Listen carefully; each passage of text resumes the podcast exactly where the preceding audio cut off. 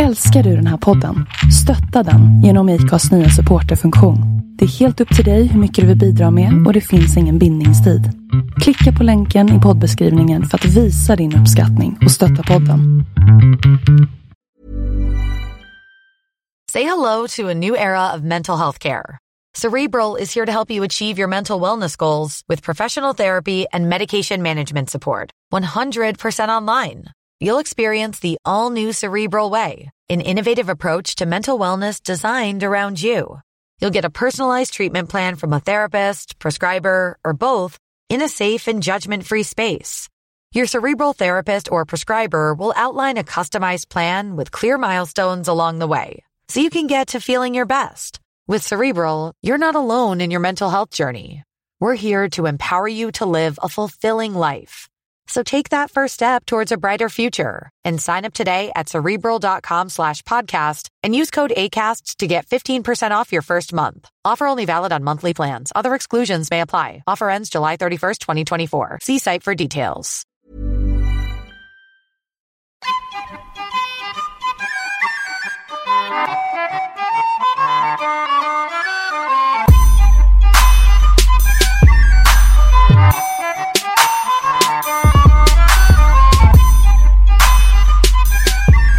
Det är tur att det inte är video på det här. What a pro. Hej! Hej! Sitter med mix mixerbordet och dominerar. Ja, tjicka, tjicka, tjicka.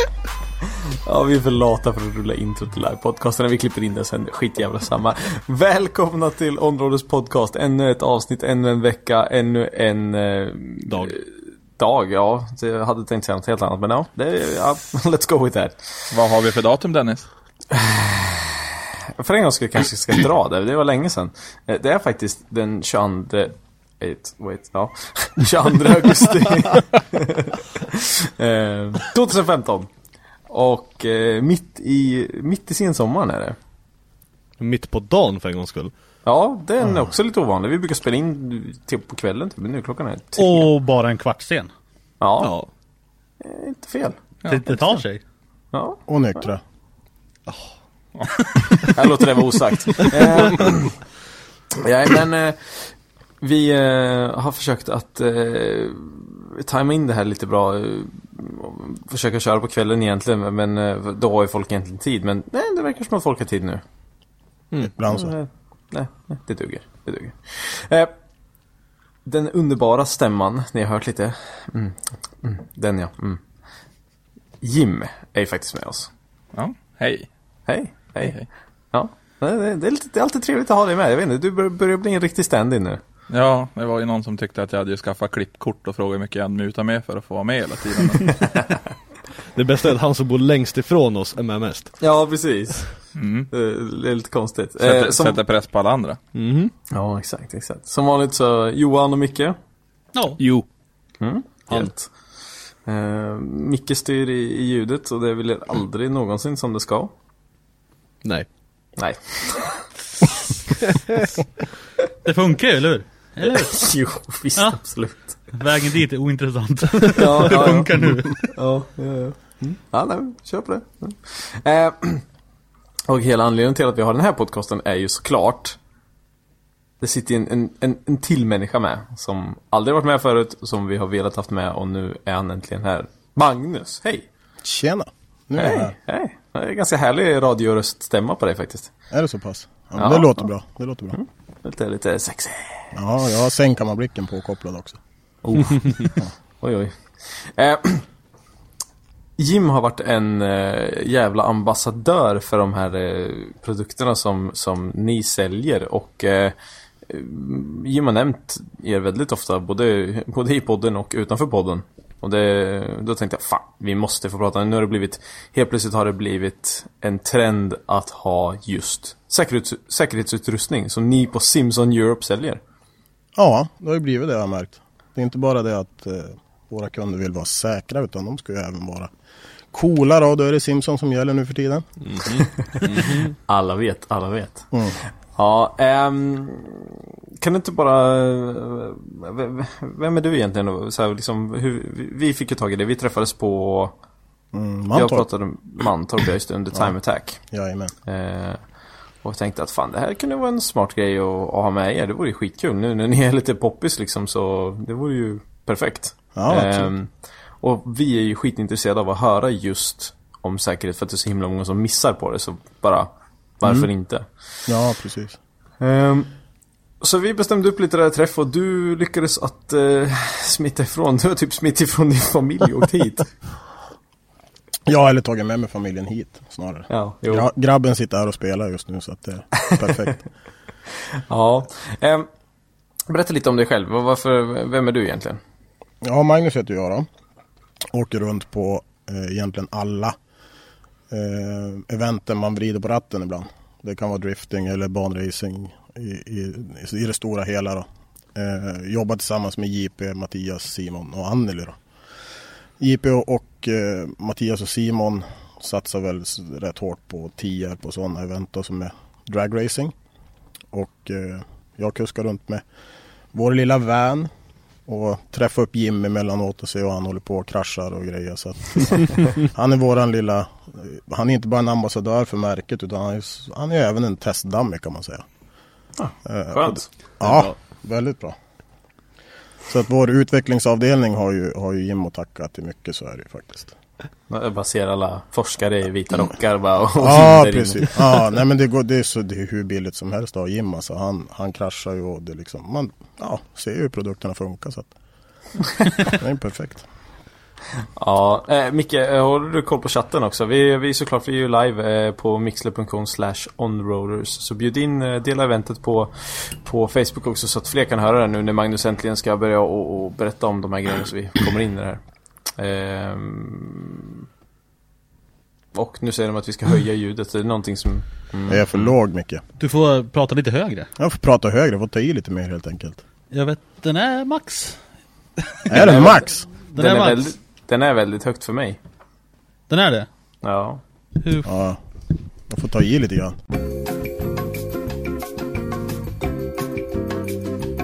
Vi fixar det där i post production. Ehm, du kör runt med din van på alla, alla events som innehåller vrida på ratten sa du? Ja, precis. Ja. Och däckspinn. Ja, just det. Så att, Eh. eh, Jim, hur är det att vara testdummy? Nej men det, det, det känns bra. Jag har ju haft samarbete nu. Jag tror vi är inne tredje året som vi har ett riktigt samarbete och innan det har, har jag handlat produkter av dem i flera år. Så jag går in, nästa år måste, måste jag ju till och med besikta om mitt hybridskydd för då har ju det, jag har haft det i fem år. ja. Så- Oj. Ja, och det, som sagt man Man har ju velat sitta säkert på grund av att man har hållit på lite med motorsport innan och man vet hur Hur mycket man kan krascha och varit på lite föreläsningar och grejer så har man sett det här är bra grejer och så har jag varit en jobbig person och berättat om det för alla och alla bara ja ja, ja ja och sen då får de få en föreläsning och så bara jaha, Eller, så eller så kraschar de. ja Ja, precis. Det, det som sagt, jag gjorde en ganska ordentlig krasch. Hade absolut inga känningar av alls. Man var bara lite mör i nacken för att man hade tvärspänt sig. Men det, då, han som åkte med mig fast han hade nackkrage så han hade ju ont i nacken i tre veckor och jag tror Ivars hade ju också problem med nacken. Men han som Fy åkte med hade ju mer en nackvärmare. Ja, det var ju det. Mer så här flygplanskudde. Precis. Ja, precis. ja, ja, ja. Ehm, vet du det, hur, hur, hur funkar det liksom så här, du vet när man tar att, eh, ja men vi på Simpsons, vi, eh, vi ska testa ett nytt bälte. Eh, Jim, här, kör. Vi har ingen aning om hur det funkar men eh, Ja, det nej. kan gå. ja, precis. Nej, men det funkar väl inte riktigt så. Utan det största utvecklingsarbetet ligger i USA då. Mm. Eh, så att eh, Jim säger ju snarare mer, jag vill ha det här bältet. Ja, Okej. Ja, ja, men du tänker helt rätt eller du tänker helt fel. Mm. Så då ger vi han det han ska ha helt enkelt. Ja. Och sen då har de fått lite feedback hur det fungerar för, för de förare och vad man kan tänka på tills vidare och sånt där. Lite, lite sånt bara. Ja, precis. Mm. Men eh, hur funkar det i, eh, i eh, Sverige för det då? Liksom, var, var började företaget? Var, hur, hur kom du in i företaget? Eh, jag har väl jobbat med han JP då som är, är chef för företaget och äger Simson Europe. Har jag jobbat med sedan i början på 2000-talet egentligen. Och det började ju med att han körde dragracing i, och och eh, då blev jag mekaniker i hans team. Och sen har vi samarbetat fram och tillbaka med olika saker då. Tills nu när jag blev anställd på Simson istället som, som eh, representant och säljare där då. Mm. Och, eh, så på den vägen är det och nu fick jag då ta hand om Time Attack till att börja med och sen ramlade jag in på drifting och sen var det den vägen. Så då var man ute på banorna på Mantorp och Gelleråsen och Tallinn och överallt här. Så Ja, just det. Och eh, som sagt, du som säljare och, och representant, det, det, det, din huvuduppgift är alltså att vara ute på eventen eller? Ja, det kan man säga. Och vi jobbar ju mer så att vi försöker hjälpa och utbilda förare och sen, sen tar vi det därifrån så att säga. Eh, Mm. De flesta affärer som vi gör kommer ju av att förarna är intresserade och kommer och pratar med oss och, och får feedback. Och man tittar på bilarna, tittar på deras utrustning och sen, eh, sen blir det ju automatiskt rätt. Ja, precis. Jo, ja men eh, det är skönt att kunna ha någon att prata med som, som fattar ämnet liksom. Ja, precis. För det är ju, det är ju sjukt många som har, alltså har helt okej grejer men de har inte tänkt på hur riktigt de använder dem också. Så det är mycket det som Mm. jag tycker Simson har gjort mycket i alla fall för de svenska förarna. Har verkligen fått inblick hur man ska använda sina grejer. Vad är, det, vad är det största misstaget folk brukar göra då? Vad, vad är det liksom Vad är det viktigt att man har gjort rätt? Ja, bälten är väl det de gör fel med. För det mesta. Infästningar, vinklar, sådana saker. Eh, För ett par år sedan var det ju snarare 8 av 10 kanske som hade bälten som var helt felinstallerade och inte till exempel låsta i bläcken och sådana saker. Idag ser vi mycket mindre av det och det är ju på grund av att vi vi går ju fram liksom och hjälper till istället för att, att döma ut folk och så säger man det bara, ja, men få tips om det här och, och hjälpa er med det här då. Det kan vi ju göra många gånger direkt vid besiktning och sådana saker. Ja, det är väldigt viktigt att, att eh, besiktning och sånt så vet om sådana här saker. Att de själva är utbildade nog Ja, att precis. se de här sakerna. Ja, många gånger kan det ju vara så att de, de märker inte för att de, de tänker inte riktigt i de banorna. Och då är det ju faktiskt eh, riktigt bra att man är i närheten. Jag har ju fått frågorna flera gånger att ja, men kan du komma och titta på de här bältena Magnus, vad säger du om det här? Och liksom, ja men då får man ju bara ta det på en, på en ödmjuk nivå och säga att nej men det här funkar inte utan ni måste göra om det. Gör Mm. om, gör rätt helt enkelt och så visar man hur det ska vara monterat då. Ja, precis. Och jag kan tänka mig att det är mycket så här folk som, som såklart eh, tycker att ja, men det spelar väl inte så himla stor roll, men eh, det gör väl verkligen det. Ja, det spelar ju enormt stor roll. Fel vinklar på ett bälte och, och fel infästningspunkter och sådana saker och lite feljusterat. Det är ju, ja, det kan vara livsfarligt rent ut sagt. Kan du ge ett exempel på, på om du säger att den, ja, men om det, vinkeln är för hög så blir det det här eller vad? Ja, enklaste exempel man kan ge det är att många har ju i alla tider monterat bältena i golvet till exempel. Att axelbältena går ner, eh, ner bakom stolen, ner i golvet. Och då vid en kollision så komprimerar du ju ryggen rätt kraftigt. Eftersom att det blir som en, en liten klämma kan man säga. Så när du åker framåt så trycker bältet ner det samtidigt. Så det är jätteviktigt med de, de vinklarna framför allt liksom att få till det. Samma sak höftbälten och sådana saker så att du låser fast höfterna på rätt sätt så att du inte liksom glider fram i stolen vid en kollision. För det är ju många som gör det här misstaget att de spänner åt midjebältet och så har inte fått det riktigt så det ligger över höftbenen som det ska. Så när de drar åt axelbältena, då Ja. glider det upp så du, sitter, du har Sitter uppe på magen. Ja, så Mm. hela Alltså bäcken och allting kan fortfarande röra sig. Det är inte Mm. låst utan du kommer bara skära in bältet i magen. Mm. Nej, det är ju så. Använder man inte... Man kan ha hur fin utrustning som helst men använder man den inte på rätt sätt då är man ju helt borttappad när, när man väl kraschar liksom. Och det är ju så att en kedja är ju inte starkare än sin svagaste länk, så är det ju alltid. Om det Ja, är folk precis. som vill ha, hitta hur man installerar. Har ni några guider och sånt på nätet? Eller har, finns det Ja. material att hitta? Ja, det finns material att hitta. Det var ju dels... Nu kommer jag inte ihåg riktigt vad kanalen heter men eh, Youtube har vi gjort en del eh, utbildningsvideos för kunder då. Och det är ju både på bälten, hybrid, hur man justerar in hybrider. Alltså nackskydd då. Hans och hybrid. Eh, sen ligger det mycket ute på sidorna både på simpsoneurope.com och på eh, simpsonraceproducts.com. Se till att länka det i Mm, avsnittsguiden. Mm. Sen följer det med alla produkter också instruktioner om hur Ja. de ska användas och på vilket sätt det ska installeras. Då. Hur, eh, kan du rabbla lite vad det är för grejer nu som, som ni säljer säkert en, en jävla massa olika saker men, men eh, jag vet att eran den här hjälmen eh, vart väldigt populär, eh, heter den Ghost? Eh, Mm, nej, tänkte du på Bandit-hjälmen? Bandit, så heter den Ja. ja, så är det Precis, det är väl som ett litet signum för, för eh, Simpson, just Bandit. Det var ju de som kom med, med den designen då. Sen har ju många tagit efter det liksom på vägen. Ehm, det vi säljer mest av egentligen om man tittar inom, inom drifting och banracing det är ju framförallt våran Devil Ray med lite större visir. Okej, Eh, jobbar även mycket med hybrider. Det har börjat bli väldigt stort inom drifting. Tidigare var det en liten, en liten tankegång bland driftare att nej, men då kan vi inte se någonting om vi har hybriden på oss. För då sitter vi verkligen fast då liksom. berätta lite, börja rätt ände, vad, är en Hans och vad är en hybrid? Börja med en Hans från början Ett Hansskydd det är ju liksom, vad ska man säga, förstadiet till hybriden så att säga. Eh, Hansskyddet funkar ju mer Sitter du i- i en stol med, med öron som håller upp huvudet och sådana saker så funkar ju Hansen väldigt bra. Eh, Medan hybriden är mer allsidig. Den tar upp smällar från alla väderstreck kan man säga. Och håller, Mm. huvudet, håller huvudet på plats. Medan Hansen egentligen är, det är en frontalkollision och sen där hjälper den jättebra. Och den är alltså som en krage nästan som man sätter på sig va? Ja, Hansen funkar ju så. Den sätter du ju ner över, över nacken och ner över bröstkorgen. Då. Eh, Medan hybriden är lite mer som en ryggsäck med sele som du sätter som sitter bak på axlarna, bak på baksidan av nacken. Mm. Och håller fast, håller fast hjälmen alltså vid... Ja, precis. Och De är ju kopplade till hjälmen Ja. bägge två. Du har ju fy- fyra strappar som går upp till, till hjälmen då. Mm. Tre, två infästningspunkter. Så vid en krasch så kan inte huvudet röra sig så mycket som det kan om man inte har det. Precis. Och där är det ju också jätteviktigt det här med vinklar på bälten.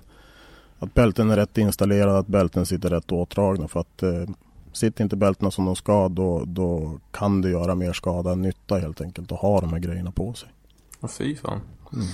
Ehm, just det här, Hans och hybrid har ju blivit väldigt stort nu, alltså i alla fall i våran sväng just i, i amatörnivåer på motorsport. Ehm, bara för att folk har fattat riskerna med att inte ha det.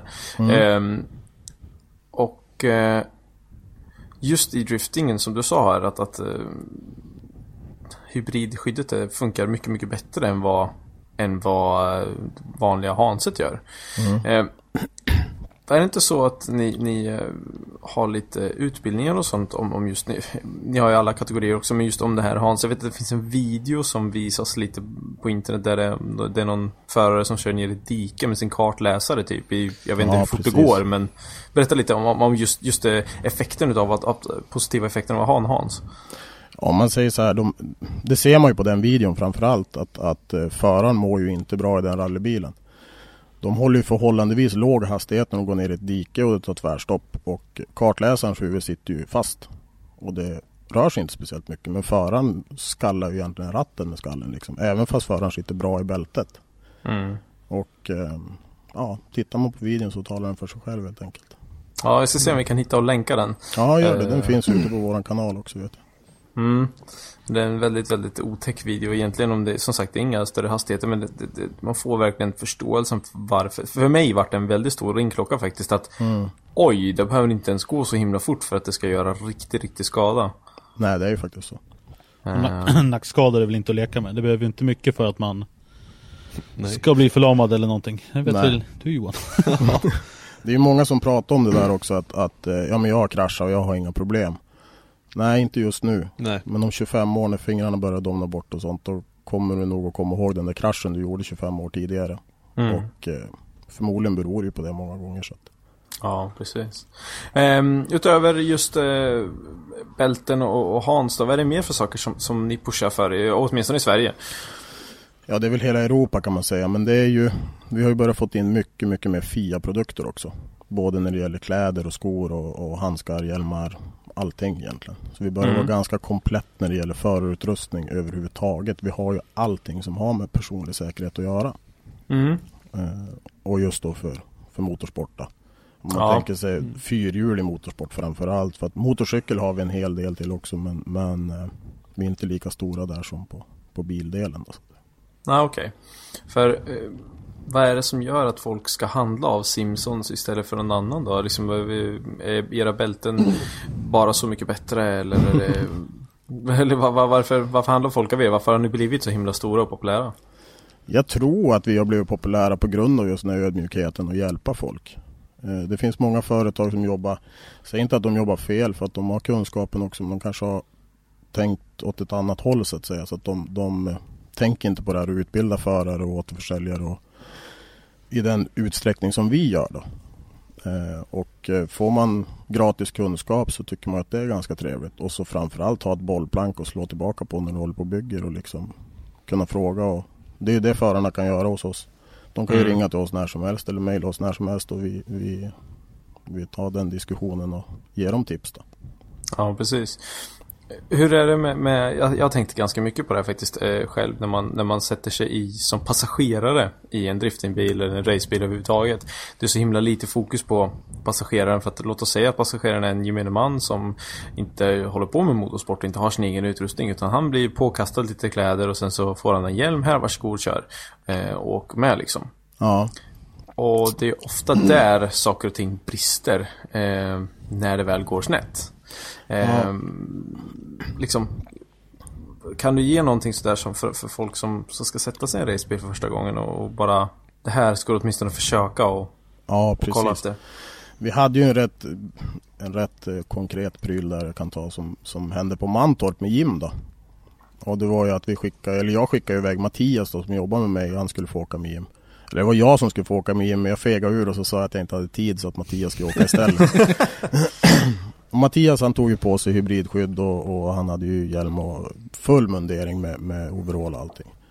Sen hade vi en kille som hette Micke som var nere. Som kom ner och hjälpte oss som eh, skulle åka med Jim också. Och han tänker sig inte för överhuvudtaget. utan Han kliver in i sina vanliga kläder. Han lånar en... Han, han fick ju, jag har ju låneoverall som han hade på Ja, sig. lån over... Jo, precis. Och handskar, men han hade ju, han har ju ingen nackskydd. Ingen nackskydd och så en hjälm som Jim helst inte vill Nej. se ens. Och givetvis kraschar de då. Och eh, Micke hade ju duktigt ont i nacken. Alltså det... Så att vi försöker väl jobba med det och försöka få in det där på något sätt. Vi vet inte riktigt hur vi ska göra men, men både Mantorp och gatubil har vi varit på lite grann angående det här med, med utrustning då. Att man ska ta och sätta upp ett paket för medåkare och sådana saker. Mm. Eh, som gör att de kan sitta säkert också. Men om man säger kliver du in i en bil och du känner att nej men det här känns inte helt rätt. Alltså den här stolen känns ju inte som den sitter fast. Och de här bältena såg jäkligt gammal och skavd ut. Då tycker jag inte att man ska sätta sig och åka heller. Utan det är, Nej, man måste känna sig trygg, så är det bara. Ja, nej, för vi tog ju beslutet efter kraschen där nu. Så nästa år då blir det ju alla som åker, de kommer ju få låna ett hybrid, en riktig hjälm och allting även passagerarmässigt. Så det, de ska kunna känna sig säkra när de åker så det inte händer så här igen. För man, som sagt, det, när man ligger och kör på den gränsen vi gör så det är ju så jävla lätt att det händer saker. Det är, Ja. inte, det är inte när, eller det är inte om, utan det är Utan när det när, händer. Ja. när det händer. Liksom. Och det behöver ju som sagt var inte innehålla allt för stor eller hög hastighet för att det ska bli stora skador heller. Nu gick det ju ganska fort när Jim och Micke kraschade men, men just vi kan gå tillbaka till den där rallyfilmen då. Det gick inte speciellt fort. Mm. Eh, Och det är inte så kul som chaufför heller att ha gjort någonting och den som man åkte med har Ja. gjort illa sig. Nej, ja, precis. precis. Men jag tänkte- det. Jag tänkte det, en annan som åker med mycket bilar eh, Jag funderar på att skaffa ett eh, hybrid och riktig hjälm och så nu Ja det tycker jag absolut du ska. Ja, men det funkar i alltså alla bilar Eh, hybriden är ju utvecklad så att den, den fungerar ihop med, med olika stolsvinklar och allting. Så att, mm. men problemet är om man åker med mycket det är att bilarna är ju inte optimerade för just dig då. Nej precis, Och eh, med en hybrid så funkar det mycket bättre det gör det än med ett Hans till exempel. För ett Hans är väldigt beroende av att du har exakt rätt vinklar på bälten och sådana saker. Så att, Mm. eh, Och sen då att du har en Hans-anpassad stol dessutom. Ja, många gånger är det ju så. Det finns ju justerbara Hans och sådana saker. Men Hans-anpassningen är ju framförallt att den är urtagen för att du ska sitta bekvämare. Okej, Men sen är det ju bälten. Du kan ju inte sätta dig med ett Hans och köra 3 tums axelbälten till exempel. För det är ju avsett för 2 tum. mm, okej Eh, Så att, eh, men det är just sådana saker man kan tänka på många gånger också. Att sätter man sig i en bil och ska vara medåkare och så känner man liksom att ja, men bälteslotsen sitter ju 10 centimeter ovanför mina axlar. Då är det nog dags att börja fråga efter en kudde så att man kommer upp lite grann. För annars är det ju är det ju inte bra så att säga. Ja, och så just det här att ta tiden som mång, många tyvärr inte tar sig. Och när man har en ny passagerare, verkligen justera in höftbältet så det sitter bra och axelbältena så det Ja, de sitter fast så man har gjort det man har kunnat göra för det gör ingenting att stå fem minuter extra i linen och försöka justera bältet än att gå ut, de sitter lite löst och så kan Och det så bli de ännu värre. sig. Mm. Nej, för fan, det, är- det är helt rätt tankegångar. Alltså det, ingen, jag behöver inte nämna någon, men, men eh, jag har varit med om de som tar betalt för att ha medåkning och jag har gått och tittat på bilarna och sett att de inte ens har låst bältena på bilarna. Och det betyder ju att vid en kollision så kan bältet glida ur låsblecket och då är det ju verkligen inte bra. Nej. Och då tar de till och med betalt för att folk ska åka med liksom. Det är inte Ja, okej. Nej det är inte okej. Och jag tänkte jag skulle ta upp det där precis som Jim sa. Att det är många gånger som jag har suttit mig ner i en bil som passagerare och känt att nej, jag, jag sitter inte bra alltså. Eh, de här axelbältena, de sitter jag fast med. Så känner jag, nej, jag sitter inte bra. Vi, vi måste justera det här i höften. Det går inte, jag kan inte sitta löst. Det funkar inte. Eh, och då har jag antingen klivit ur bilen och bara, nej, jag åker inte med. Eller så har jag fått stå och justera helt enkelt. Eh, och det är skittrist. Man kliver in i bil, man har all sin jävla utrustning, man har klätt på sig precis allting och det sista man gör är att ta på sig bältena och bara Fan också. Det här funkar inte. Nej. Och då blir man skitirriterad och så bara, äh, skitsamma det händer ingenting. Nej precis, och det är då det händer. Precis, för som sagt lägga fem minuter extra på att inte vara sjukskriven resten av livet kan ju vara värt. Eh, Ja. Ja. Visst är det så. Det är just det att man är så himla stressad. Så chaufförerna är stressade, man har sin line och man vill ut och hinna köra sina varv. Det är korta pass. Och det, det, det, det är bara en sån negativ spiral av allt det här som gör att säkerheten tummas på. Och det är ju det som är jätteviktigt kring just organisationerna kring banorna. Att allting flyter på och det är bra ordning på säkerheten ute på banan. Det är bra ordning i line-up och sådana saker. Vilket gör att det blir effektivare körning och inga förseningar och då kommer inte den här stressen heller. För Nej. jag har ju varit på så pass många event nu. Jag ser dem där det har där det har knasat och det har blivit problem. Då blir det stressigt och det är liksom kasta ut förarna på banan och ut och kör, ut och kör och det är liksom Ibland ser man förarna knappt, de har ju knappt tagit på sig allt de behöver ha på sig för de har så bråttom liksom. Mm. Ja, nej jag... ehm, jag har tänkt på det mycket att sen man har börjat åka mer och mer att ja, det, det gör verkligen skillnad att, att sitta bra och ehm, speciellt efter nu jag fick köra själv för första gången i mitt liv. Ehm, fick ju köra Alexander Kvists driftingbil då. Och eh, det var ju samma sak där att jag kände, nej, han sitter inte likadant som mig utan det här, det här måste vi justera liksom. Och det gör en jävla skillnad när man sitter bra eller sitter halvbra.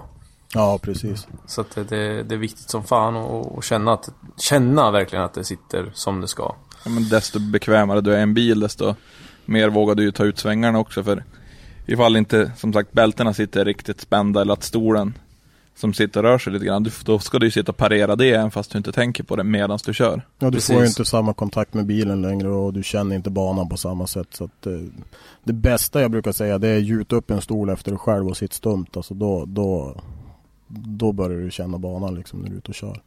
Eh, tyvärr är det ju så att de, de, det finns väldigt bra stolar för vettiga pengar men vill man vara säker på att få en extremt bra stol, ja men då kostar den 55-60 tusen liksom. Och då, då börjar folk att backa för att det Mm. blir för mycket. För då har du ju bara en stol, då ska du dit med en Bil. overall Ja, och allting runt omkring Ja. och bälten och då helt plötsligt har man personlig utrustning för 100-150 tusen. Ja, det är ju så. Och det, många gånger så märker man ju det att, att eh, det har blivit mycket, mycket vanligare att folk prioriterar faktiskt säkerhetsutrustningen nu. Förut var det lite mer så här, ja men för fan, det, jag kan ju inte köpa ett nackskydd för, för 6-7 tusen kronor. Det får jag ju fyra uppsättningar däck för från min sponsor liksom. Ja, ja, ja men det är ju, det är ju jättebra att du får det. Men samtidigt, det är ju inte så bra när du kör av banan och kraschar liksom. Och då, då är inte däcken mycket värd liksom. Nej. Men det börjar faktiskt eh, släppa väldigt mycket där och folk är mer öppensinnade för att betala liksom för sin säkerhet och, och givetvis rimliga nivåer ska det ju vara men man försöker alltid att få det att funka liksom. Mm. Kan du inte berätta lite om just hjälmar och sånt? För det är många som får en hjälm som man bara Ja, ja, här, klä på den här och så väger den typ två och ett halvt kilo. Eh, Ja, kör du idag när du kör med nackskydd egentligen. Det, det är många som ringer än idag och skriver till oss och frågar ja men hur mycket väger hjälmen? Ja, vänta ska jag väga den beroende på vilken storlek du har, vilken utrustning du ska ha på hjälmen. Mm. Så. Eh, idag är det inte lika viktigt. Det var ju en, ett, ett race om det där med vikter på hjälmar ett tag. Men det slutade med att folk satt ju med äggskal på huvudet som hade vissa punkter som skulle klara av ett test liksom. ja, precis. Eh, men de var jäkligt lätta.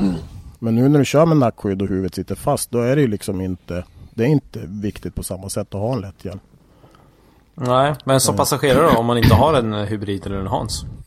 Ja då kan det ju vara ganska vettigt att ha en lättare hjälm och framförallt eh, en viktig sak när det gäller som passagerare det är att du har en hjälm som passar dig. Eh, många gånger kliver du in och så får du kanske en large hjälm på skallen fast du har small liksom. Och så säger du ja men den här glappar, ja men dra åt den i hakremmen liksom. Men nej, det är inte så bra. Nej. Vad är det man ska titta på? Om det ska vara en bra hjälm, om någon är sugen på att börja köra eller som, som åker med mycket då. Vad ska man titta på om man inte har ett, ett hybrid Hans då, om man ska ha en bra hjälm?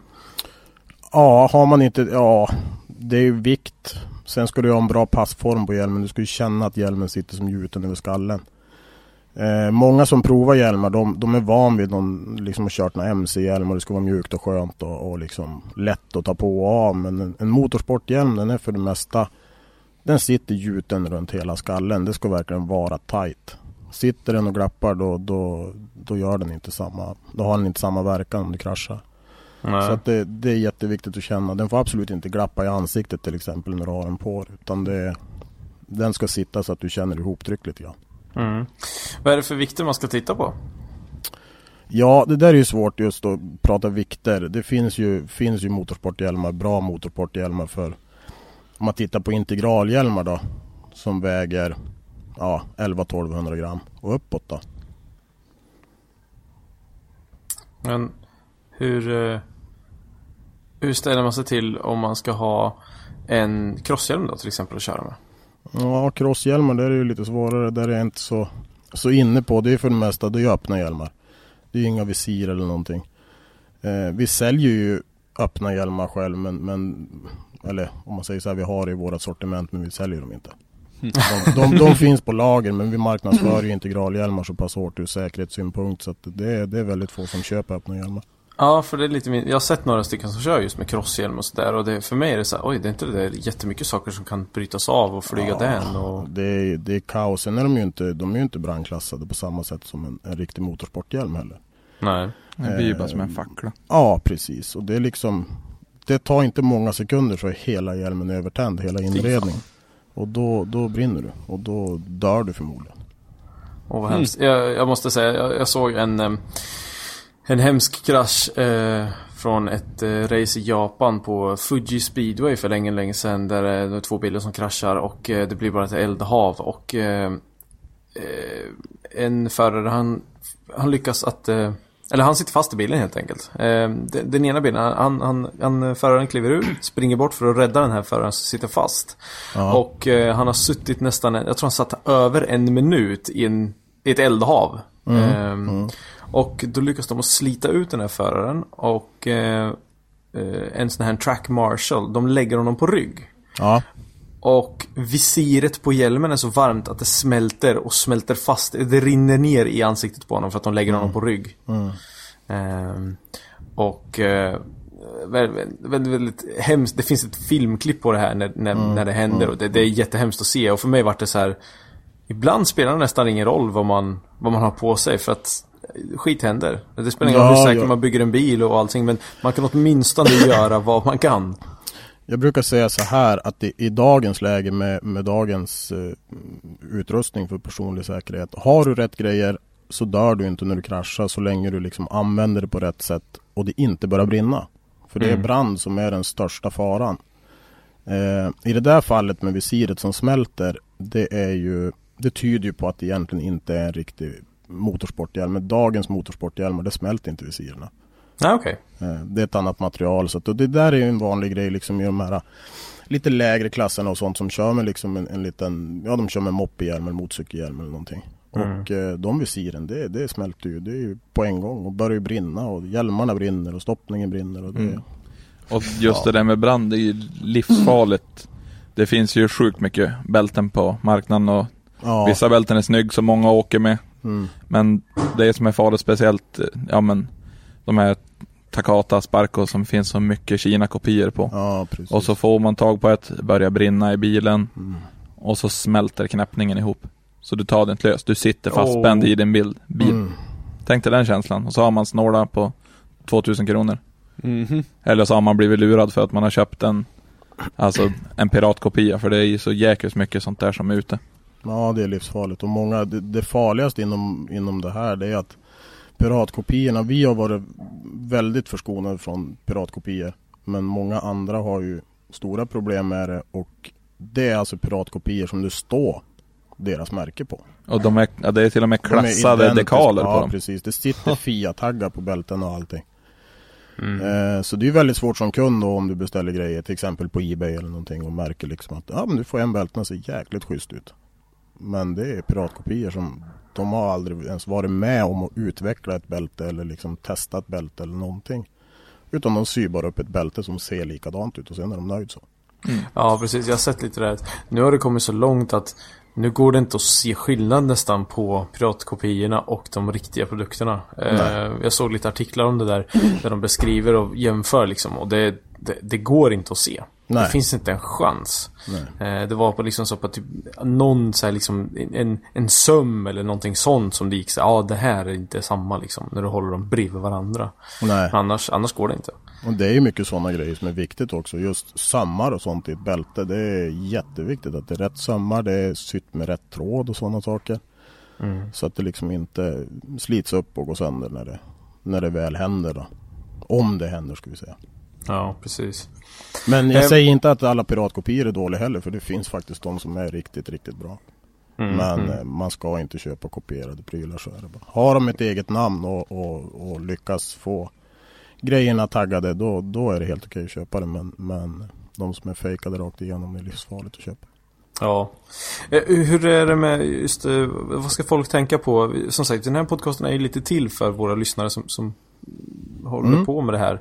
Eh, Om man ska köpa veraller och, och sådana här saker då? Vad, är det man ska, vad, man ska... Vad ska man titta efter om man vill ha en, en, en overall som är bra?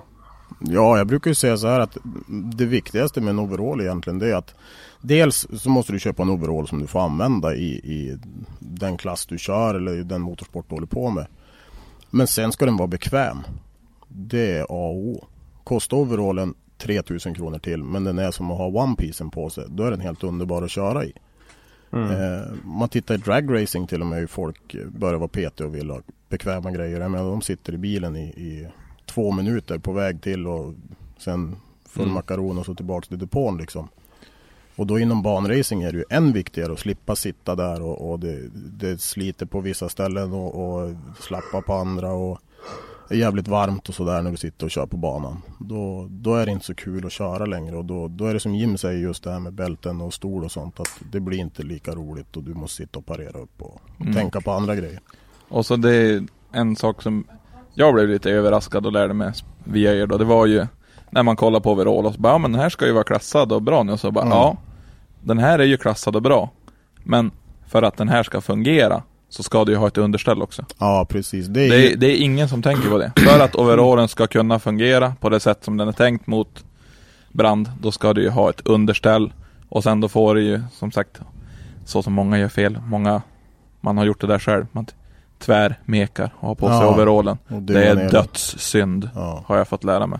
Du får absolut inte skruva när overallen på dig. Olja och sådana grejer. Många köper ju Många av mina kunder säger så här, ja men nej men inte en vit overall, den är ju skitsnygg men den blir ju dynge om man skruvar i den. Ja precis, det är jättebra. Köp en vit overall för då ser du att den är dynge måste tvättas. Mm. Eh, olja på en overall är, ju- är ju ödesdigert för att det, då brinner du som en fackla om du har otur. Eh, så där har ju Jim en poäng. Men sen är det där, det där är ju två olika skolor då liksom. Mm. Och det är SFI och FIA. FIA är ju en helhetsgrej. Det är ju liksom underställd, det är overall och allting. SFI då är ju åt andra hållet istället. Att du har liksom den ska motstå brand si och så länge. Men adderar du då ett underställ så plussar du på den tiden. Mm. Och liksom det Medan FIA är helhetsutrustning, alltså Ja. hela utrustning. För, för varje lager då tjänar man några sekunder innan man får den där tredje gradens brännskada. Ja, precis. Men som Fia overall utan ett underställ kan vara Ja, alltså det, den, är ju, den är ju jättebra ändå, det är ju inga problem så. Men den eh, klassningen som är på den egentligen, om du tittar på det så, så kan du inte lita på just den grejen om du inte har understället på dig. Okej. Ja, ja så, så att, så, om jag förstår det rätt så, så är det alltså att om du tittar på FIA-klassning så är det ett paket så att säga. Det, det här är den klassningen om du har alla de här delarna ihop. Mm, precis. Och Då- SFI är enskilda. Ja, de testas ju var för sig då liksom. Mm. Där har du understället 12 visst lång tid och, och ja, jacka, byxa eller overall då liksom 12 visst Mm. lång tid. Så att tittar man till exempel inom, inom dragracingen då, de som kör de högre klasserna där. De eh, skulle ju lätt kunna ställa sig i en majbrasa och grilla korv liksom och gå ut därifrån när korven är klar. Mm. Eh, men då är de ju mer, alltså de ser ut som rökdykare egentligen. Ja, precis. Det skulle ju inte funka i banracing för då skulle man ju förmodligen svettas ihjäl efter två varv. Ja, jo, det är sant. Mm. Ja, okej. Eh, och detsamma gäller då när man köper handskar och skor antar jag. Ja, där måste man ju också tänka till lite grann. Och där är det, ofta är det ganska viktigt, jag brukar poängtera att köp gärna höga handskar. För att när du sitter och kör och, och framförallt drifting när du får och viftar med armarna fram och tillbaka och rattar hela tiden. Det är ganska lätt att overallen kanske glider upp lite grann eller någonting sånt då. Mm. Och då är det bra handskar som täcker långt upp på armarna också. Så att det finns lägre, lägre modeller av handskar som kanske många tycker är bekvämare och inte lika varm. Men det är ju, ja. Det är lite tycke och smak men samtidigt så är det bra att ha höga handskar. Mm. Mm. Samma sak med skor. Och så Mm. komma ihåg att använda, alltså inte plastiga underkläder eller sockar så. Nej precis. Det Va? finns ju, finns ju liksom Ja, Det, finns, ju Nomex och, och, och Carbonex sockar också att köpa så att det, men, det är bara lite men bara så man inte har det allt, allt plastigaste på sig för det smälter ju fast även fast kanske inte overallen börjar Nej. brinna men det blir så varmt ja. från den. Jag reagerade ju på det på gatubil. Det är ju liksom just det här vi pratade om tidigare med medåkare. Då frågade jag liksom det här med, ja men det ska vara heltäckande klädsel. Ja okej, så att en tjej i lång, långärmad klänning och nylonstrumpor hon får åka med. Ja, Mm. ja skitsmart. Nylonstrumpor, det är liksom folk vet att de inte ens ska flyga med nylonstrumpor om det skulle börja brinna på flygplanet om de kraschar eller någonting liksom. Men sätta sig i en racerbil, det går jättebra. Katastrof. Jag Ja, tänkte lite. på det du sa om olja. Ja. Om man har fått en skitig overall, funkar det att tvätta den bara? Är den okej då eller blir den liksom, sitter oljan i overallen? Liksom? Behöver den kemtvättas eller vad behöver man? Ja, grejen är att många lämnar ju in sin förutrustning på kemtvätt. Men kemtvätt är ju som vi vet inte så jäkla bra för, för utrustningen eller för materialen överhuvudtaget oavsett vad du tvättar. Eh, Det finns flera tillverkare av tvättmedel som man köper och tvättar själv hemma då. Och så sen, eh, då använder du ju ungefär som när du tvättar kidsens kläder använder du en, en spot cleaner först och som du sprayar på där du har Mm. oljefläckar och grövre fläckar då. Och så sen eh, kör du tvättmedel, tvätta och så sen eh, impregnerar du overallen eller utrustningen efteråt. Okej. Ja, just det. Det måste vara liksom ett, ett skyddande lager på utsidan så att säga. Ja, eller ja, du sprayar ju på den här så det drar ju in i overallen så att säga. Ja, men det är det jag menar liksom att, att, att, eh, tyget suger åt sig en, en eh, ja, impreg- impregneringen. Ja, precis. Och då håller den ju bättre emot skit och sådana grejer och, och liksom den, den håller bättre i övrigt också. Den slits inte lika hårt och så. Men optimalt är att egentligen, nu kanske det är fruktansvärt äckligt, men att inte tvätta den alls om man inte är skitig liksom. Ja, nej men det är ju klart man ska tvätta den men, men framförallt då är det viktigt att man går de där stegen så man impregnerar den och sådana saker. För egentligen tvättar du den bara hänger upp den på tork då är den ju kliniskt ren. Ja visst, det är jättebra men, men den suger faktiskt åt sig lite för mycket som, som försvinner om du, om du impregnerar den så suger den inte åt sig de grejerna liksom. Och så just att lagren brukar ju som fastna ihop med varandra också. Ja, precis. Ifall man bara låter den hängtorka sådär bara Mm. Utan att göra någonting. Kör den i torkskåpet på 70 grader. Mm. Ja. Tumlaren. Mm. Det är perfekt. det är perfekt. Ja, men det, är, det är många små saker som är, det är inte så mycket egentligen att hålla reda på men det är just att ifall man inte vet det, då, då vet man inte. Nej, alltså det är ju så. De de flesta förare och, och funktionärer och alla runt omkring i team och sånt. De har ju det här. Eller jag skulle egentligen säga alla. Har ju sunt förnuft. Så är det ju bara. Mm. Det som kan ställa till det då det är att de läser instruktioner och sådana saker. Och så vissa instruktioner är ju så att inte ens jag skulle förstå dem om jag tittar i dem. Och jag jobbar med det här och lever i det här. Mm. Och då förstår man att det blir fel. För de tittar på instruktionen och så fattar de inte vad som står där. Och så det de tror är rätt, det är helt plötsligt bara rappakalja när de tittar i instruktionerna. Liksom. Och då kan det lätt bli fel. Och sen är det man, många gånger kan man tycka att man gör rätt. Och, men det blir fel ändå liksom. Och alla är vi bara människor. Så att det, men då är det ju jätteviktigt att kunna höra av sig till några som kan hjälpa en. Då. Ja, man märker ju inte förrän det är för sent heller. Det är svårt att krocktesta sin egen bil eller se Ja, att ja det, är bara, ska. Och... det är bara Jim som klarar det. gång på gång. Ja, ja Sjödin gjorde ju ett bra försök nu i Tallinn också. Ja, jo han kraschade rätt rejält och han var helt extas när han kom. Men jag kände ingenting. Jag klev bara ur. Det var hur lugnt som helst. Jag kände inte ens kraschen sa han. Och den kraschen var ju inte rätt. Den var ju inte direkt lindrig. Ja, Han, eh, vi hade, han pratade ju om det i senaste podcasten eh, med honom. Så Mm. nämnde han faktiskt det att han, eh, han hade ont, eller han var stel sa han. Det var Ja. det enda, han var stel på kvällen, that's Ja. it. Men det är ju för att man tvärspänner sig så Ja, man mycket. spänner sig i hela kroppen. Jag sa det åt honom också han, när han kom och var sådär exalterad och liksom mycket adrenalin och sådana saker.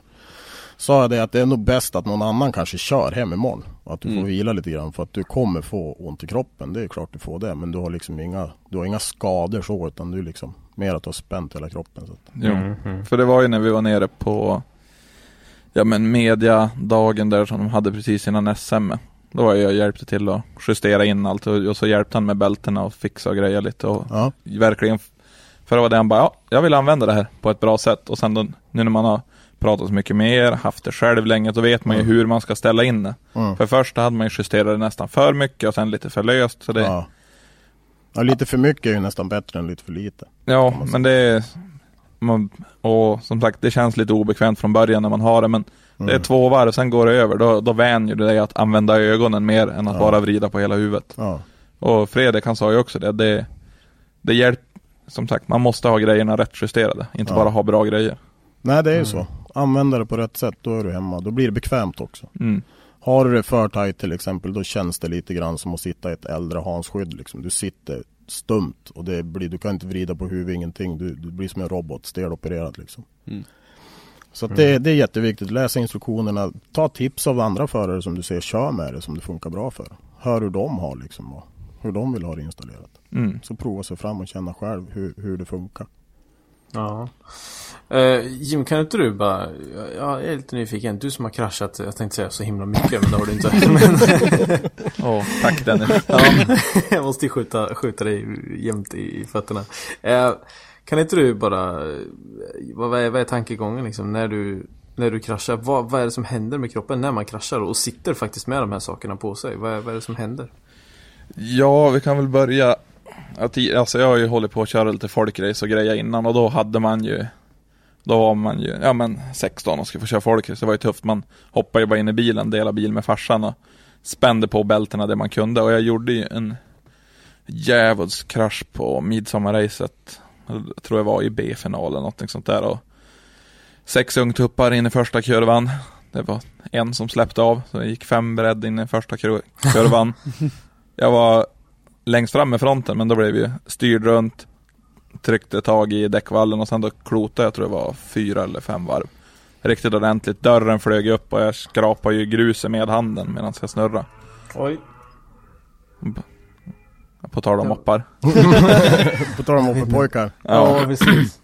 Nej och då kände man ju det för sen dess har jag haft problem med ryggen Jag fick ju kotförskjutning och var ju riktigt mör och hade ju ont i både nacke och rygg väldigt länge efter det och sen då höll jag inte på med motorsport så mycket. Och sen då började jag ju det här med driftingen. Och då har jag ju som tänkt ända sedan dess att bara nu, nu ska man sitta riktigt. På grund av att man vet hur ont det gör nu.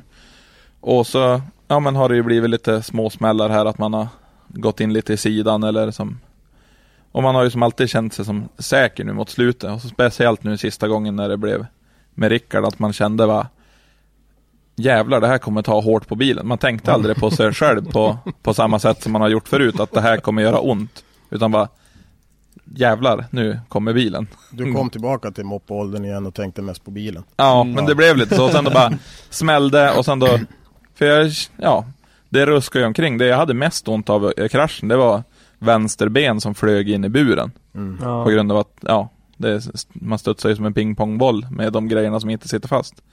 Och det var, det var det enda jag kände av och gick omkring och det var inga problem och det, jag vet det känns mycket bättre när man verkligen får som sätta fast sig och veta att än om jag gör, gör bort mig nu så då, det kommer inte göra ont.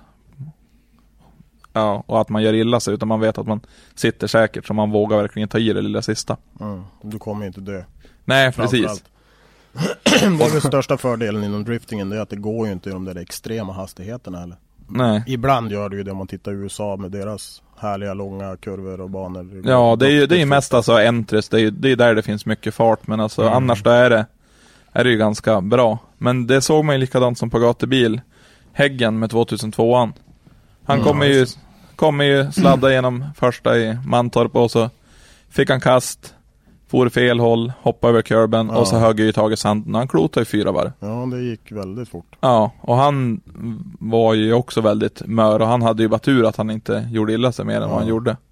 Ja, För det, det, det gick ju inte fort och det är som sagt alla är ny från början så det är så sjukt lätt att sånt här händer för det kommer hända. De, Mm.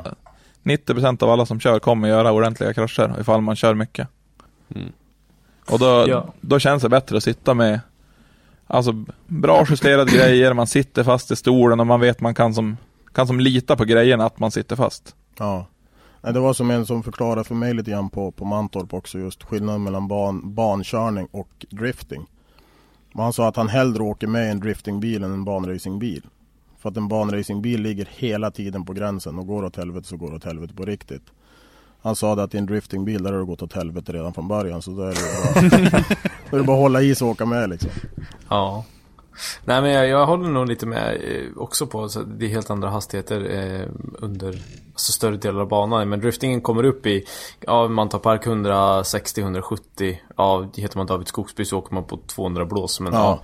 Ja. men, men eh, vid initieringspunkt så är det liksom 160. Ja men eh, Ja, du saktar ändå ner det jävligt fort till att börja med för att du åker på tvären. Ja. Och sen, det är ganska långa eh, sandfållor och sånt. Men menar i en STCC-bil eller som Rickard Conacinis Porsche. Ja, det är Eh, extrema hastigheter. Jag menar, nu är ni uppe över på 200 blås på start och mål liksom. eh, Innan, innan mållinjen typ. Ja. Jag menar, då är det hälften kvar. Så att eh, det är lite andra hastigheter och det sådana saker det gör ju att jag förstår verkligen resonemanget. Att det måste vara väldigt mycket läskigare. Jag har åkt med väldigt många driftingbilar men inte så många racebilar. Och det var läskigare att åka med racebilarna än driftingbilarna. Ja, jag förstår det. Ja, jag skulle aldrig sätta mig i en racebil. Det är aldrig. Nej, det är klart jag skulle kunna göra det, men jag är lite mer så här, Det är väl kontrollbehovet framförallt. Det är väl inte säkerhetstänket, utan det är mer att jag vill helst, helst ha kontrollen själv, inte att någon Mm. annan gör det. Det var väl precis. därav jag skickade Mattias och åka med Jim också kanske, jag vet. Eller för att Jim talade om varför han hade buckligt tak typ 10 minuter innan jag skulle åka. Ja, det var ju Det var ju 2010, det var ju också på gatubil. Det var så femårsjubileum, då är det inget bra för den stack... Men nu är den ju död så. Den stackars bilen. ja, det vet vi inte än. Ja, men det... Kanske ska börja med folkrace igen. Ja, ja då kan man ju använda den. Ja det vore något. Semlan på folkrace. Semlan kommer aldrig dö. Ja, nej men det... Som sagt, då, då klotade jag också och hade ju skitont i nacken. Mm. Det var ju första året. Mm. Och efter det, då blev vi ju... Då gjorde jag ju en sån där uh, ordentlig... För det var, jag tror det var andra året, alltså hybriden hade kommit som till Sverige. Say hello to a new era of mental health care. Cerebral is here to help you achieve your mental wellness goals with professional therapy and medication management support. 100% online. You'll experience the all new Cerebral Way, an innovative approach to mental wellness designed around you. You'll get a personalized treatment plan from a therapist, prescriber, or both in a safe and judgment free space. Your cerebral therapist or prescriber will outline a customized plan with clear milestones along the way so you can get to feeling your best. With Cerebral, you're not alone in your mental health journey. We're here to empower you to live a fulfilling life. So take that first step towards a brighter future and sign up today at cerebral.com slash podcast and use code ACAST to get 15% off your first month. Offer only valid on monthly plans. Other exclusions may apply. Offer ends July 31st, 2024. See site for details. Ja, det blev ju en overhaul för dig helt och hållet där. Ja, det var ju efter det, då blev vi ju ny stol, nya bälten och så hade sönder stolen på grund av att jag byggde om den så att man kan ha ha bältena på ett bra sätt. På grund av att oftast är bälteshålen inte anpassade för dig som person så då gjorde jag om dem lite grann så bältena verkligen håller, håller fast mig. Ja. Om man Och- heter Jim och är sju meter lång så passar ingenting. Nej, men alltså det är, det är oftast inte det, men i alla fall vi ser som på en, en vanlig FIA-klassad stol. Om man tänker, den här sitter jag ju säkert i. Men för den vanligaste FIA-klassningen, som våra stolar behöver uppfylla, så är de gjorda, För fempunktsbälten. ja, fem punkt och sen då är de gjorda så att de kan flexa Mm. 18 centimeter. What? Ja, det är helt Ja. galet. Det är Och- helt galet. Och sen då, centimeter. Ja, tänk dig då, du, då sitter du i en stol som kan flexa 18 cm åt sidorna. Du sitter med bälten som går över axlarna till eh, hatthyllan. Då har du ungefär 2 meter bälten. Och i de vanligaste bältena, ifall du inte åker med kevlar, då har du ungefär 10% sträckning i dem. Så, och sen då går ju kroppen ihop kanske 15 cm i en riktig smäll. Så ifall du sitter och håller i ratten och så krockar du, då far först bältet ur 20 cm på 2 meter bälte och sen då far kroppen in och sitter du med öppen hjälm och sen då ha, sitter du med ratten i, I dina munnen. tänder. Då har du inga fria luftvägar kan man Ja. Och det är som bara, ja men man får åka så här, men det är som Ja. sagt Tänk dig får man korta ner bältena så de slutar precis bakom stolen. Då har stolen mindre chans att flytta på sig. Jag har gjort eh, även eh, bälteshålen är ju oftast ganska långt fram, för de är ju som sagt gjort för fempunktsbälten. Ja. Och har du ett sexpunktsbälte, då ska de dra, ifall man tänker låren, och så nästan rakt åt sidan, alltså långt ner och rakt åt sidan så du håller fast benen i sidled. Och sen har du ju vinkeln bakåt som är Ja. ganska viktigt där. Precis. Fempunktsbälte, där är det ju plus minus framåt och Ja, bakåt. för oftast har man ju de här äh, sexpunktsbältena nu som används när du har hålet långt fram i stolen. Det enda de där bältena gör, det är ju bara att det, de drar inte upp midjebältet. Det är Ja. det enda de gör. Men du sitter ändå löst i underkant istället för att de där verkligen håller fast dig i sidled, Mm. nere vid skrevet. Och bara sådana grejer som man verkligen har fått insikt över att fy fan vad mycket bättre man sitter nu. Ja, det är många som köper, köper bälten och köper sexpunktsbälten och så köper de en fempunktsstol. Det finns ju bälten som, som är, eller stolar som är byggda för sexpunktsbälten också så att det är ju De går att köpa men det är många som inte tänker på det utan de, de köper bara en bra stol och så helt plötsligt märker de att Oh shit, det där hålet satt ju lite långt fram. Det är 10 centimeter mellan skrevet och hålet. Hm. Så det, det är mycket sånt där som man inte har tänkt på från början. Och likadant ifall man har en stol utan öron. Och du flyttar dig ju ganska duktigt i sidled ifall stolen flexar och lite långa bälten. Då har jag ju sett nu, det går ju att köpa ja, men, Du har nät du fäster bakom stolen och så drar fram till instrumenteringen. Så du har som ett uppfång istället för öron. Mm. Som du kan knäppa löst då. Som du sätter ifall du har en bursträva då mellan A-stolparna och sen då har du krokar som du hakar fast det där i. Så då har du ju mer som kan fånga upp kroppen i sidled ifall du inte har en öronstol eller har plats för en sån. Mm. Det är många som kör med, med ja, det här klassiska hjälmkrossarstaget. Då sitter alltså ett stag i bågen precis bredvid skallen. Det är ju jättebra om du kraschar och slår in skallen i det liksom. Ja visst det fångar upp huvudet men det knäcker ju hjälmen direkt. Mm. Och de där näten som Jim nämner är otroligt bra för de håller ju även armar och händer och sånt inne i bilen också. För då behöver du ju Många kör ju med armstraps ändå men du behöver ju inte ha lika mycket spänst på armstrapsen på Nej. grund av att du har ju ändå näten som fångar upp. Mm. De fungerar lite grann som ett, som ett fönsternät också samtidigt. Eh, nej, så där har ju Jim en, en bra poäng. Men sen är det ju framförallt det här. Eh, man tittar på bursträvor och sånt. Många sätter ju som Jim sa bältena bak i, i hatthyllan eller ännu värre om du sätter dem nere där original baksätet, alltså sält- säten, bältena till baksätet sitter. Får du helt fel vinkel neråt och komprimera om det smäller. Då. Och sen blir bältena extremt lång och då är det liksom Ibland är det nästan så att man funderar på Folk bygger en jättefin bil men det är ju just den här information, kunskap och sådana saker. Och så har de lackat sin båge och gjort allting klart. De är ju inte så sugen på att börja slipa och grejer och sätta in stag bak i stolen liksom. Men Nej. där ska staget sitta. Dels för att fästa bältet och kör du med en stol med rygginfästning så kan du ju fästa fast stolen där också. Och då sitter du ju faktiskt fast. Ja, men nu har det ju faktiskt börjat på komma. Nu minns jag inte vad, vilka det var som har börjat sälja dem, men de säljer eh, bursträver som du sätter i, i huvudbågen med skruvfästen. Jo, jag har sett och justerbara. Det ja, tycker jag var så, riktigt så då bra. kan du ju be- beroende på det, alltså då sätter du dit den där och så här, ja men bara som rörklämmor som du justerar in i vilken höjd du vill ha det och så dra fast det stumt. Det är ju inte lika bra som att ha det svetsat i buren, men det är hundra gånger bättre. än att ha det längre bak. Ja. Där har vi ju en sak. Vi har, där har vi en bild som vi brukar visa på våra seminarium också som är väldigt talande. när vi, nu kan vi komma in på det här med medåkare igen. Där är det en rallybil där de har byggt bågen utefter kartläsare och förare. Mm. Förarens stol sitter högre upp och föraren är längre. Så att liksom, han har ju sina bältesslotts för axlarna, de är ju högre upp. Sitter en separat sträva där för att få rätt vinkel på bältet. Kartläsaren är mycket mindre och sitter längre ner. Då sitter en separat sträva där nere. Så att bältesvinklarna blir exakt likadant. Många bilar där ser du då en sträva och liksom du har en medåkare och du har en förare. Medåkaren är kanske 20 cm kortare än föraren. Mm. Då är vi borttappad på en gång. För då sitter du ju löst i stolen även fast du drar bältena vad du kan. Ja, du kan ju dra åt hur mycket du vill. Du sitter fast i höften men det, Mm. resten kommer fara upp och ner åt alla Samma och håll. sak, är du för lång då kommer du få det problemet att bältet tar i bälteslotten, går upp på dina axlar och så ner liksom. Och så drar du åt dem där. Först så pressar ju bältet upp i stolen så förmodligen går stolen sönder och så sen komprimerar du ryggen. Och det är, det är såna här, det är jättelätt att tänka på dem från början när man bygger bilen. Mm. Men ifall man inte har tänkt på det på grund av att ja, helt enkelt kun, kunskapen inte har funnits för man har suttit och stirrat sig läst på hur ska jag få min motor som jag kostar på 80 000 att hålla. Mm. Det, Ja, eller stirrar sig less på, på hur man ska bygga och se att det finns så många olika skolor så till slut så undrar man liksom bara vilket är rätt och vilket är fel liksom. Mm. För det tittar man bara på, på till exempel olika, olika FIA-klassningar. Om du tittar på stolen som Jim pratade om med fempunktsbälten. Om du tittar på bestämmelserna där på bältesvinklar och sådana saker.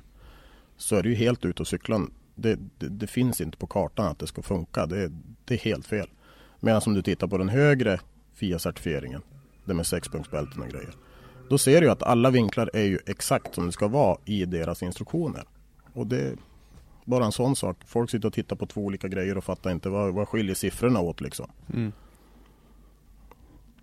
Det där kan man bli idiot på. Alltså det, jag, skulle, jag, jag, skulle, jag skulle ta upp, eh, jag skulle, eh, det var precis de, jag skulle, det var väldigt skönt. Jag slipper intervjua så mycket för att jag skulle ta upp bur, jag skulle ta upp stol. Jag skulle ta upp, jag bara, ja nej, nej det, det löste sig ändå. Det. Ehm, men, men eh, just det där med buren liksom, att det är så himla viktigt att sätta strävorna. Och bur är någonting som folk, ja men det är bur, det är säkert. Ja. Och det finns så mycket folk som säger att den, den här buren är, du kan lika gärna åka utan, för det är säkrare att åka utan den här buren än att åka med den. Ja. Eh, och just det, just det här med strävor och sånt, att det är så himla viktigt. Ja, det är det ju verkligen. För att, många bygger ju en bur och fokuserar ganska mycket på att få ett vridstyvt chassi. Mm. Och då fokuserar vi åt fel håll. Man kanske ska fokusera på att få en stabil bur. Tycker jag. För föraren, för att den är, det är ju en säkerhetsgrej egentligen. Givetvis så ger det ju vissa fördelar i chassit också att, att du har en bur i bilen. Men det ska ju inte vara huvudsyftet med att bygga Nej. mer rör i Nej, precis. chassit. Det är ju likadant som nu, ny, nya bilen som byggs. Det är ju mycket med samarbete med både Simson och sen då är det ju Tokan på Ja, Radio. Power som ska bygga den och vi har ju verkligen suttit och bollat idéer för att kunna bygga ett så starkt chassi som möjligt. Men som, där säkerhet går i första hand. Och gör rätt från första början. Precis. Det ena ger det andra. Men Jim har ju varit inne på det där också just när vi tänker säkerhet i burar. Han har ju kört eh, folkrace. Mm. Och där var det ju ganska vanligt förut. Det var nästan innan Jims tid i folkracingen att burarna där behövde bara se ut som en bur egentligen. Det var liksom, ja, det gick igenom hur som helst. Det kunde liksom sitta fastskruvat med en par M6 i backen eller i golvet liksom. Och, ja, Ja, vi har ju kaos. Sett en bur ifrån, med en bil som kommer från Norge där två av rören bak som behövdes hed i sen var PVC-rör som de hade plastat fast. Ja, avgasrör är What? ganska vanligt. Ja. Det är bara... Var, alltså det låter ju nästan jobbigare än att bara bygga ordentligt. Nej men det, de hade ju byggt en bur och sen då blev det lite förnyet så det, ja det måste vara typ den där, de där rören också. Då hade de hett dit två PVC-rör istället. Och lackar de samma färg som buren. Japp. Funkar bra. Vi har ju en liten sån där grej när det gäller bälten också som JP hade fått sett. Eh, bältena var för kort så de nå- nådde inte till hatthyllan. Och då tog vi lite klätterlina och satt dit och tyckte att det här blir perfekt. Eh, ja, Ja, men i, i, ibland då blir folk bara så fruktansvärt dumsnåla. ja. Och där är det ju just den här grejen. Varför? Det, satt ju båge i bilen. Varför inte svetsa dit en sträva där du kan sätta bältet i? Folk, Blå. alltså. Ja, nej men det eller som sagt nu när de har börjat komma de där riktiga strävorna. Det är likadant jag har sett, undrar ifall det var J-spec eller någon som säljer dem. Det är till eh, bandagsbilar. Då går det att Mm. köpa ett, eh, ett bältesstag som du sätter i original vad heter B-stolpar. Ja, som fästena nere vid golvet och uppe vid. Precis. Och det, det är ju bra för de som sätter sportstolar i sin Ja men ifall man har en vanlig M3 man vill inte Ja. in en bur men ändå vill sitta bra i ett par bälten så då Ja, ja. går det att köpa ett löst bältesstag till som är modellanpassat. Finns det Evo och lite allt möjligt. Ja, jag såg det Nissan, Nissan GTR också. Jag Ja. menar, många av de där bilarna är utrustade med bra stolar och allting. Och, och, men då sitter det trepunktsbälte där liksom. Mm, jag har upplevt det i första hand och åkte Nissan GTR med trepunktsbälte. Jag har aldrig Ja. suttit så kast i en bil någonsin tror jag på banan. Helvete. Trepunktsbälte funkar ju faktiskt förhållandevis bra. Alltså ett trepunktsbälte funkar Jo, ju bättre än ett, ett dåligt installerat eh, 6 eller 5 eller 4 eller 17 punktsbälte. Absolut. Att, absolut. Men det viktiga är att man framförallt sett till det riktigt i stolen och dra åt bältet. Det är ju någonting som folk failar på ganska ofta. Att de sätter sig i bilen, sätter dit bältet för att de ska slippa höra det ljudet eller se den där jävla lampan som blinkar. Men de drar aldrig åt bältet. Och då låser du aldrig fast höfterna heller. Bra jobbat. Eh, Jag tänkte du snacka lite om seminarierna ni brukar ha. Ja, Var hittar man dem? Eller är det någonting ni har, åker runt på? Är det motorklubbar eller är det folk som hyr in er? Eller om folk är liksom vill veta mer, om man säger så. det är ju både och. Det är ju motorsportföreningar. Eh, vi har även hållit nu i, på Time Attack. När, de har, när vi har dragit igång samarbetet med dem den här säsongen. Då. Ehm, på banor ibland kan vi hålla, hålla föreläsningar när det är tävling för förare och funktionärer. Det är lite all, all, alla möjliga människor som vill vara med på de här seminarierna. Det spelar ingen roll om det är säkerhetspersonal eller om det är förare eller om det är teammedlemmar. De, och det är, det är motorsportföreningar framför allt. Men sen kommer vi även att köra lite grann nu eh, på gatubil så kommer det bli åtminstone en föreläsning men, men som det ser ut så kommer det, kommer det att bli en par tre föreläsningar under den helgen. Sista gatubil på Mantorp då. Och vart är det de hålls liksom så här? Eh, Brukar Ja. du hålla dem i tält eller det... Nej, utan det är ju om man säger när det gäller föreningarna så har de ju för, för det mesta en klubblokal eller så hyr de ju in någonstans på något Folkets hus eller någonting. Mm. Så kommer man dit och så och håller vi de här utbildningarna då, eller ja, seminarierna då. Nu på Mantorp då har, har vi fått via, via arrangörerna där eh, tillgång till en av de här VIP-logerna som vi kommer att hålla seminarium i då. Okej. Så som sagt en till tre, kanske fyra. Det beror på hur stort intresse det är. Det kommer ju att marknadsföras inför eventet och allting. Så att vi får se hur många som kommer att anmäla sig. Med den här podcasten så kommer det vara miljontals människor som, som bara står köar utanför. Alla, si- alla sitter hemma och panik nu. Ja, det, lå- det låter jättebra. Eh, Om man nu ska köpa, jag har varit lite nyfiken bara just på bälten och sånt. Om vi har pratat om all annan utrustning. Eh, eh, jag, ska, jag ska ta, bara fråga liksom, om jag ska titta på bälten. Mm. Vad, vad ska jag titta efter om jag ska köpa ett bälte? Ja, det är ju väldigt svårt. Det, det, det beror ju liksom på vad du har för utrustning i övrigt. Har du en stol för ett fem, fempunktsbälte till exempel, då rekommenderar jag att försöka få tag på ett fempunktsbälte. Men, men eh, ett sexpunktsbälte, titta på ett bälte som du tycker själv känns Känns vettigt, det ska kännas robust, det ska vara bra, det ska vara rätt klassningar på grejerna liksom i förhållande till vad du kör. Du kan aldrig någonsin ha för bra säkerhetsutrustning, det är en viktig sak att tänka på. Att köp inte det liksom Håll, håll det inte så tight till vad det är bestämt att du måste ha liksom. Utan det gör ingenting om du lägger på 500 spänn eller en tusenlapp och får bättre grejer. Mm. För inom motorsport som med allt annat så är det ofta så att du får vad du betalar för helt enkelt. Ja, precis. Det, det är väl standarden att, att eh, ju, ju mer du betalar desto bättre grejer får du faktiskt. Alltså Ja. det, det är väl väldigt mycket så i, i den här branschen. Ja visst är det så. Jag rekommenderar ju alla att, att gå på, på ett sexpunktsbälte minst och sen jobba därifrån så att säga. För ett sexpunkt, du sitter mycket bättre i ett sexpunktsbälte än ett fempunktsbälte. Ja. Eh, ni touchade på en annan topic också som jag skulle ta, just armstraps. Ja, är ju någonting som har blivit väldigt populärt nu. Eh, ja det har ju varit ganska varmt. Ja, fruktansvärt i jämförelse. eh, jag tänkte mer på, när, kom, när blev det populärt i Sverige? Har du sett någon? Eh, vi har ju inte haft, alltså vi har ju egentligen börjat vara ute, ute på drifting och banracing nu den här säsongen. Mm. Eh, så egentligen på Mantorp, första gatubil där. Då var det ju kaos. Vi hade inga armstraps med oss, vi hade inga fönsternät med oss, ingenting. Och folk kom hela tiden och ville ha armstraps. De skulle ha armstraps. Nej men vi har tyvärr inga med oss. Ja men fönsternät då, har ni det? Nej, vi har inte det med oss heller. För Och det då- var ju det, i år också, det, just det här med armstraps. Så släppte ju SPF att Ja, vi faktiskt får åka med precis. armstraps. Vi har inte Ja. fått göra det förrän i år. Nej, det var det jag varit tänkte på. Det var ju, det var ju någonting som hände där. Att var, varför blev armstraps så populärt? Jo, för att nu får man åka Man med. får, Ja. får använda det också. Det var ju likadant, vi fick inte åka integralhjälm. När jag köpte min integralhjälm. Och Nej, jag du, var ju, du körde ju ändå. Ja, jag körde Ja. ändå. De Mm. bara, nej du får inte åka med. Och så jag bara, du bestämmer inte hur säker jag är i min bil. Nej. Fuck you. Så körde jag ändå. Det där med integralhjälm och, och anledningen till att de har varit lite restriktiv mot det, det är, ju- det är ju för, de har en anledning till det och de vill att räddningspersonalen ska kunna se att föraren har fria luftvägar eller kartläsaren Mm. efter en krasch. Men som Jim sa där med bälten och stolar, har du käftat in i, i ratten liksom så har du inte så mycket fria luftvägar längre när du krossar hela facet liksom. Eller om det börjar brinna och ja, splitterskador, glasögon och sådana saker inte så jättetrevligt. Så det, det blev ju också en väldigt fördel nu när man kör med öppna rutor och så har faktiskt en hjälm med visir för det. Det flyger lite grejer efter banorna, grus och allt möjligt. Sen ser man ju, många ser man ju kör ju fortfarande, alltså de, de har ju en hjälm med visir, en integralhjälm, men de fäller upp visiret lite grann.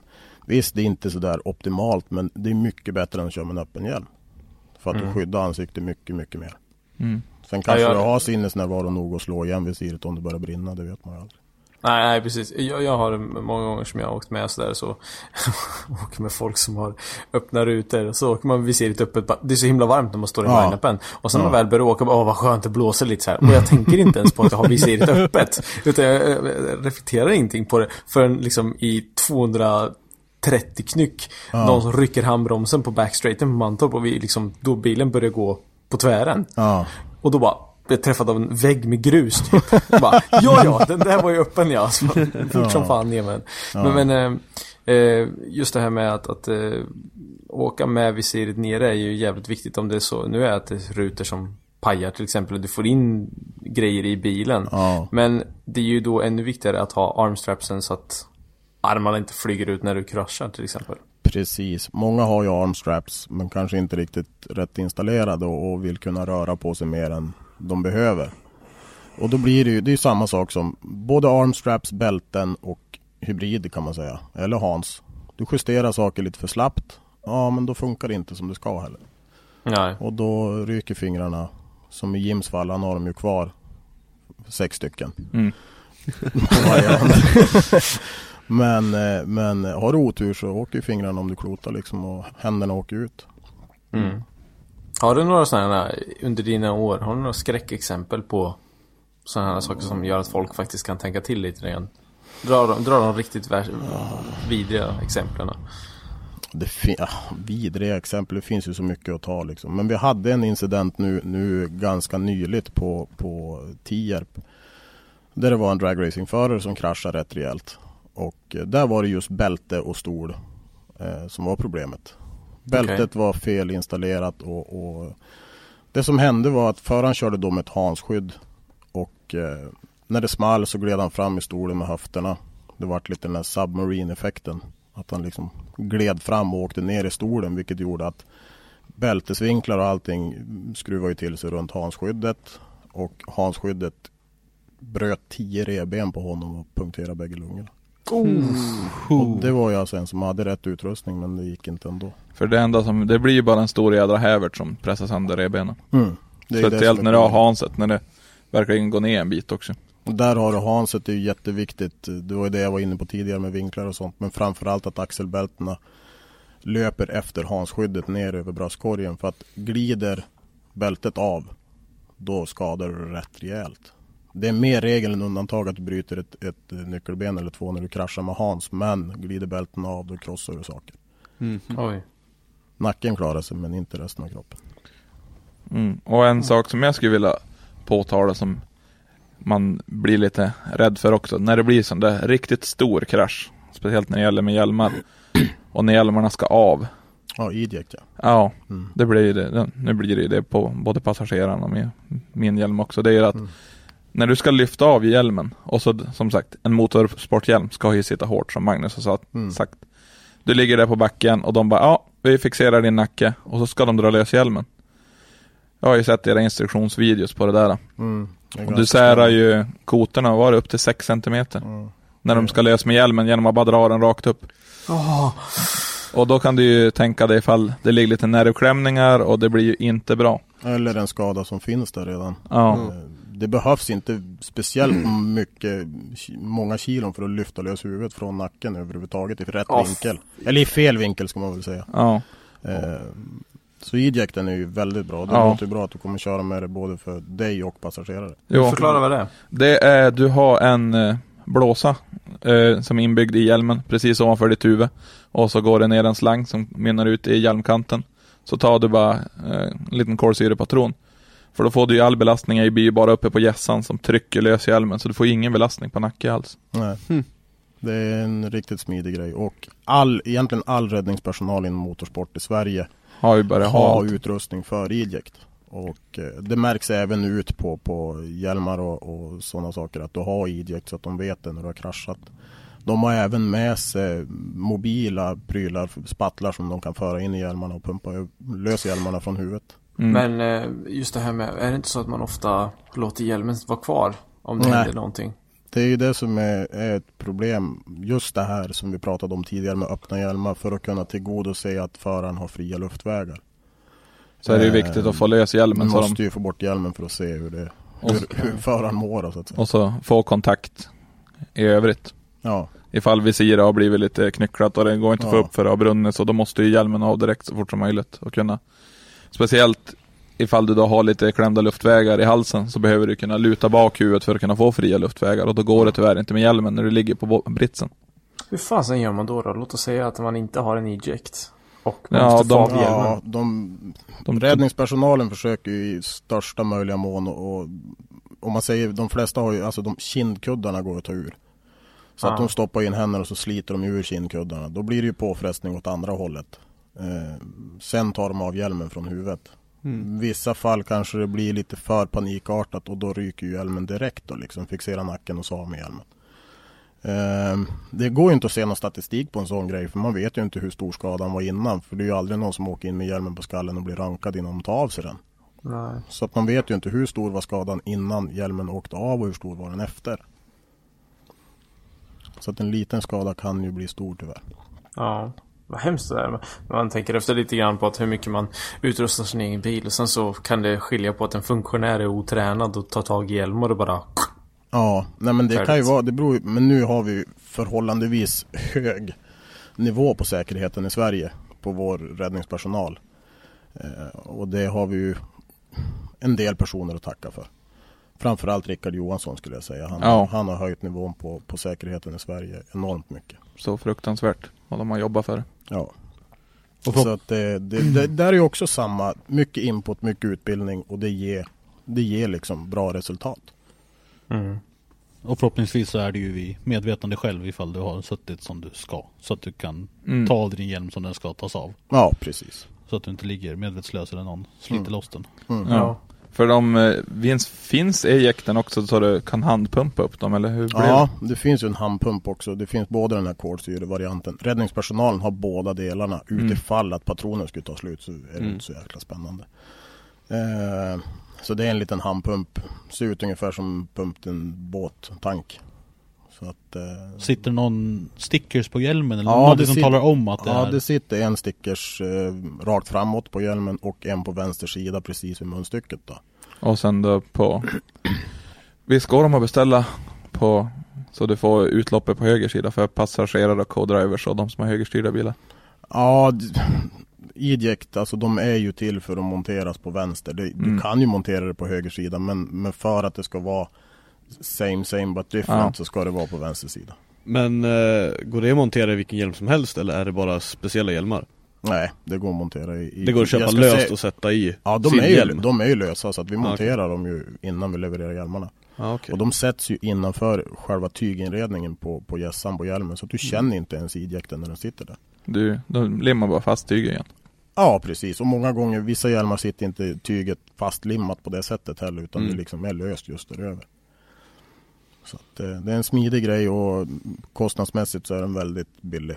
I förhållande till att, att slita av nacken på sig själv eller någonting. Ja, precis. Definitivt. Eh, eh, Just det här med armstraps då. Hur, hur ska man... Hur ska man, bara, hur ska man justera det så att det, det sitter okej? så att folk vet när... Till exempel som jag sitter i, i en passagerarsits liksom. Ja, du har armstraps. Här, varsågod.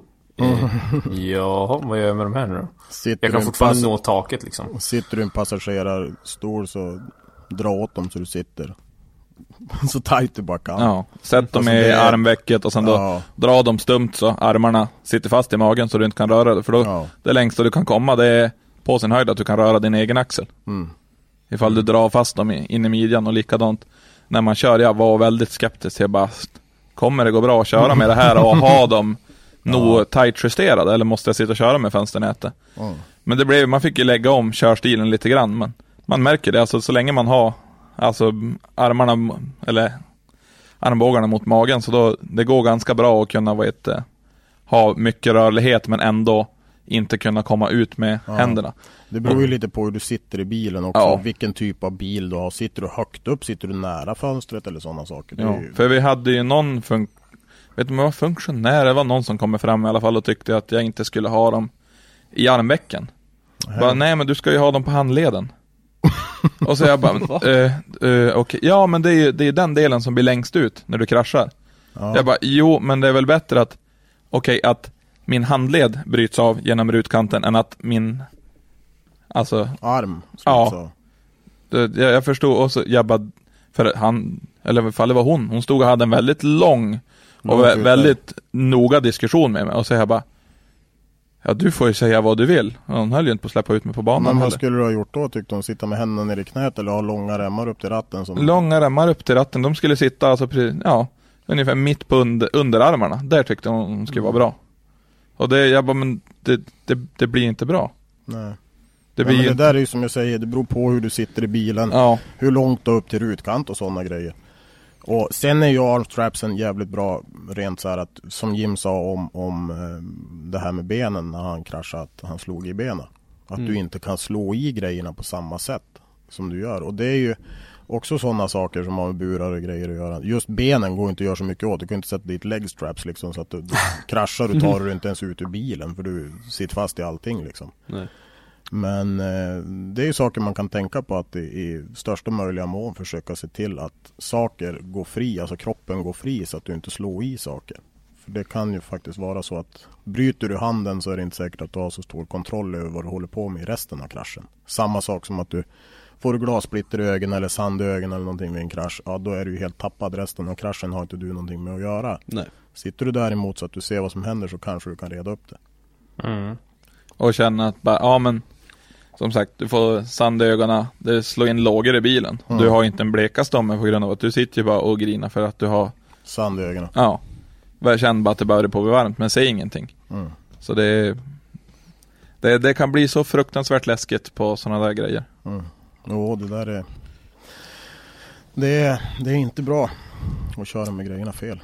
Det känns som att man faktiskt eh, Jag gjorde det som passagerare bara för att jag åker med mycket så jag köpte ju mig till exempel Jag var på Elmia så köpte jag nackkrage Mm. Ehm, Och mina kompisar kallade mig för idiot För att jag bara, vad fan ska du med den där till liksom? Jag bara, Mm. men man åker med liksom bara, Det är väl klart jag ska ha en sån här Om förarna åker med den, då ska väl jag åka med den Men jag åker ju samma bil i samma hastighet som dem Ja, Vad är skillnaden liksom? Ja. Ehm, och ehm, det känns ju då kanske som att om man är helt grön Aldrig åkt med någon gång förut Man kanske faktiskt ska fråga någon annan Inte precis innan man ska åka iväg utan Man kanske kan gå till någon annan förare och fråga Du, kan jag få sitta i din bil? Kan jag få testa spänna på med grejerna? Känna hur det känns och liksom Ja, ja, ja. Absolut. Kanske bara en sån här sak som jag var jättenervös från början var att man är inte van vid ett sexpunktsbälte, hur det funkar. Nej. Alltså, sätta sig första gången i en racebil liksom. För det första ska du knäppa på dig allting. För det andra, vad händer under panikmomenten när du kraschar, det brinner, du har 10 sekunder på dig att ta dig ur bilen innan Ja. du tar, tar, tar eld. Ja. Och då ska du ha armstraps på dig. Du ska ha ett sexpunktsbälte. Du har en hjälm som gör att det är svårt att liksom se eh, runt Ja. omkring det. Du tar i i buren. Du sitter krångligt till liksom. Sitter fast i nackskydd och sådana saker. Ja, precis. Eh, och du måste liksom, det, det är en jävla massa grejer. Du kanske ska faktiskt ta på dig alla de här grejerna, spänna fast dig och sen bam, göra ett test, få av dig alla grejer, kliva ur bilen. Hur, hur liksom få, få en, så här, liksom en rutin på det. Ja, det finns ju gott om, gott om eh, om man ska säga motorsportgrenar där du måste visa på att du klarar av att ta dig ur. Och då är du även förare, alltså då, då är du van, då är du rutinerad. Men som medåkare så tycker jag att det, det är en väldigt bra idé. Framförallt så ska du sätta fast dig själv.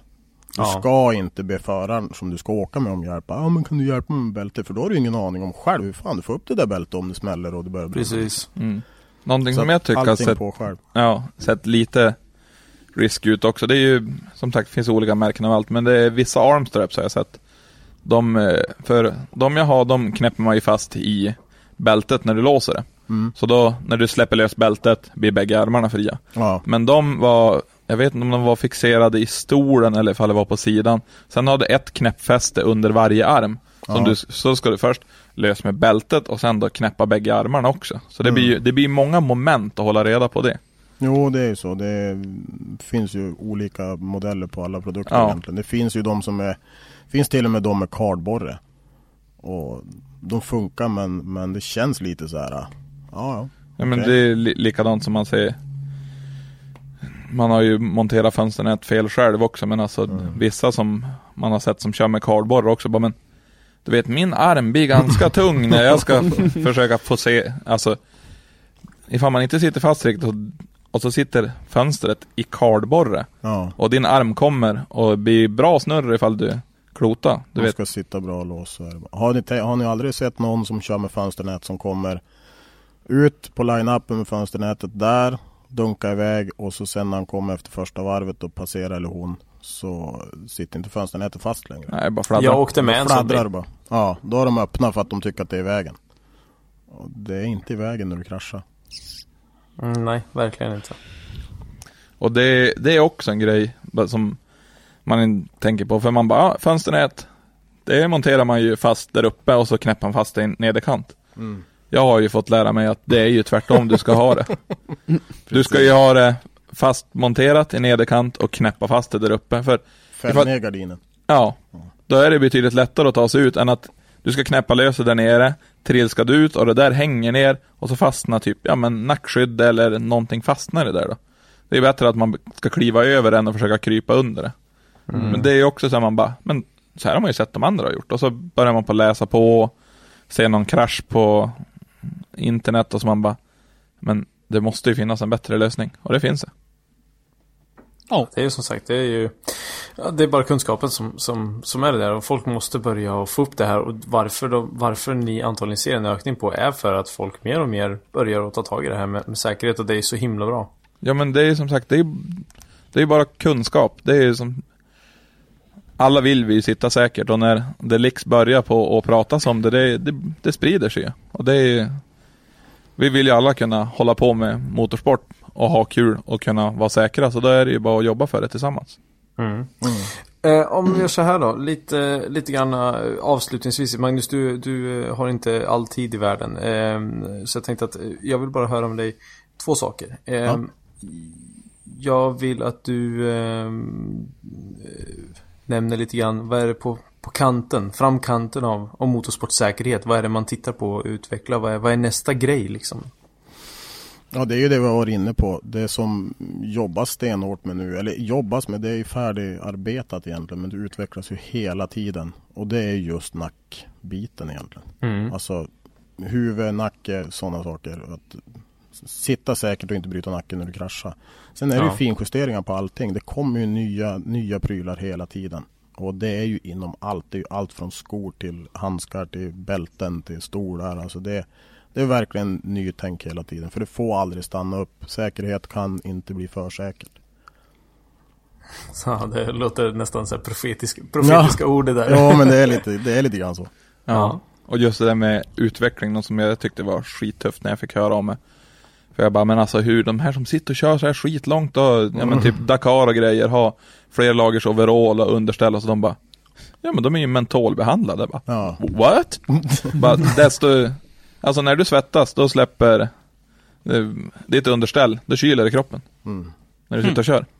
Om, ni, om ni bara visste hur många förare som har blivit pissnödiga och tänkt att ja ja, jag har ju en stund kvar så det är bara att pissa på sig då. Ja. Fy fan alltså. Då går man in för det. Nej men sen är det ju så att det kommer ju nya motorsportgrenar hela tiden också. Jag menar för oss är ju drifting ganska färsk i Sverige då, men det är liksom Hela tiden utvecklas det och det är ju framförallt USA och Japan de är helt galna och kommer med helt nya motorsportgrenar. Snart ska, ja, kan det vara Big Jump med, med Hummer eller någonting, jag vet inte. Det är helt galet och då blir det ju nya förutsättningar och då måste det utvecklas lite åt det hållet också för att passa just de grenarna. Ja, precis. Hur, eh, eh, vad skulle du själv tro att, att, eh, att vad, vad är nästa pryl? Om du, fick, eh, om du skulle få välja en kroppsdel, vad är det nästa man kommer att tänka på? Förutom nacken. Kommer det komma ett ryggskydd liksom? Eller? Nej, inte så. Utan vi har ju redan en hybrid till exempel som går längre ner på ryggen som stagar upp kroppen mer. Det är väl lite de där grejerna vi, man kanske skulle titta på. Just de som kör långt, att de inte ska kunna, om man säger säcka ihop i bilen. Ju längre du kör, till exempel rally eller rallycross och hoppa och studsa och grejer och så kör du länge. Ju mer du kör desto längre liksom sjunker du ihop. Så att du liksom sitter och kutar med ryggen. Vilket gör att du förmodligen kommer att ha väldigt, väldigt ont när du kliver ur. Och just få till den biten att du sitter upp. Men det har ju börjat komma mer och mer det här att folk även på, på relativt låg nivå köper liksom och gjuter, gjuter upp insatser till sina stolar så att de verkligen sitter riktigt. Och där är ju den originalhybriden så att säga som går längre ner på ryggen som du spänner fast i bältet fram. Den är ju klockren när det gäller det för att du blir verkligen upprätad och sitter, sitter verkligen rakt upp och ner när du sitter. Mm. Du kan inte falla ihop på samma sätt. Ja. Så det är väl lite såna här grejer. Men det, det är ganska mycket bekvämlighetsprylar nu också. Att det ska vara skönt liksom. De utvecklade Hans. De utvecklade hybrid. Och sen kom de på att, ah, men fan. Förarna vill ju röra på huvudet också. Ja men då kom ju slide-funktionen liksom. Så att man skulle kunna vrida på huvudet på ett helt annat sätt. Ja. Det är mycket sådana pryl, prylar liksom det går åt. Att det ska fortfarande vara lika säkert eller säkrare. Men det ska bli bekvämare allting också. Ja, precis. Jag har sett föraroveraller med vattenledningar i. Ja, det där är ju börjat komma. Det där är ju, det där är ju vanligt både inom motorsport, alltså kylning. Eh, men sen även typ löpare och sådana har ju såna här kylvästar på sig och sånt nu. för Ja, precis. För att hålla ner kroppstemperaturen. Och där har vi, ju- jobbar vi ju ganska mycket med som folk inte riktigt tänker på.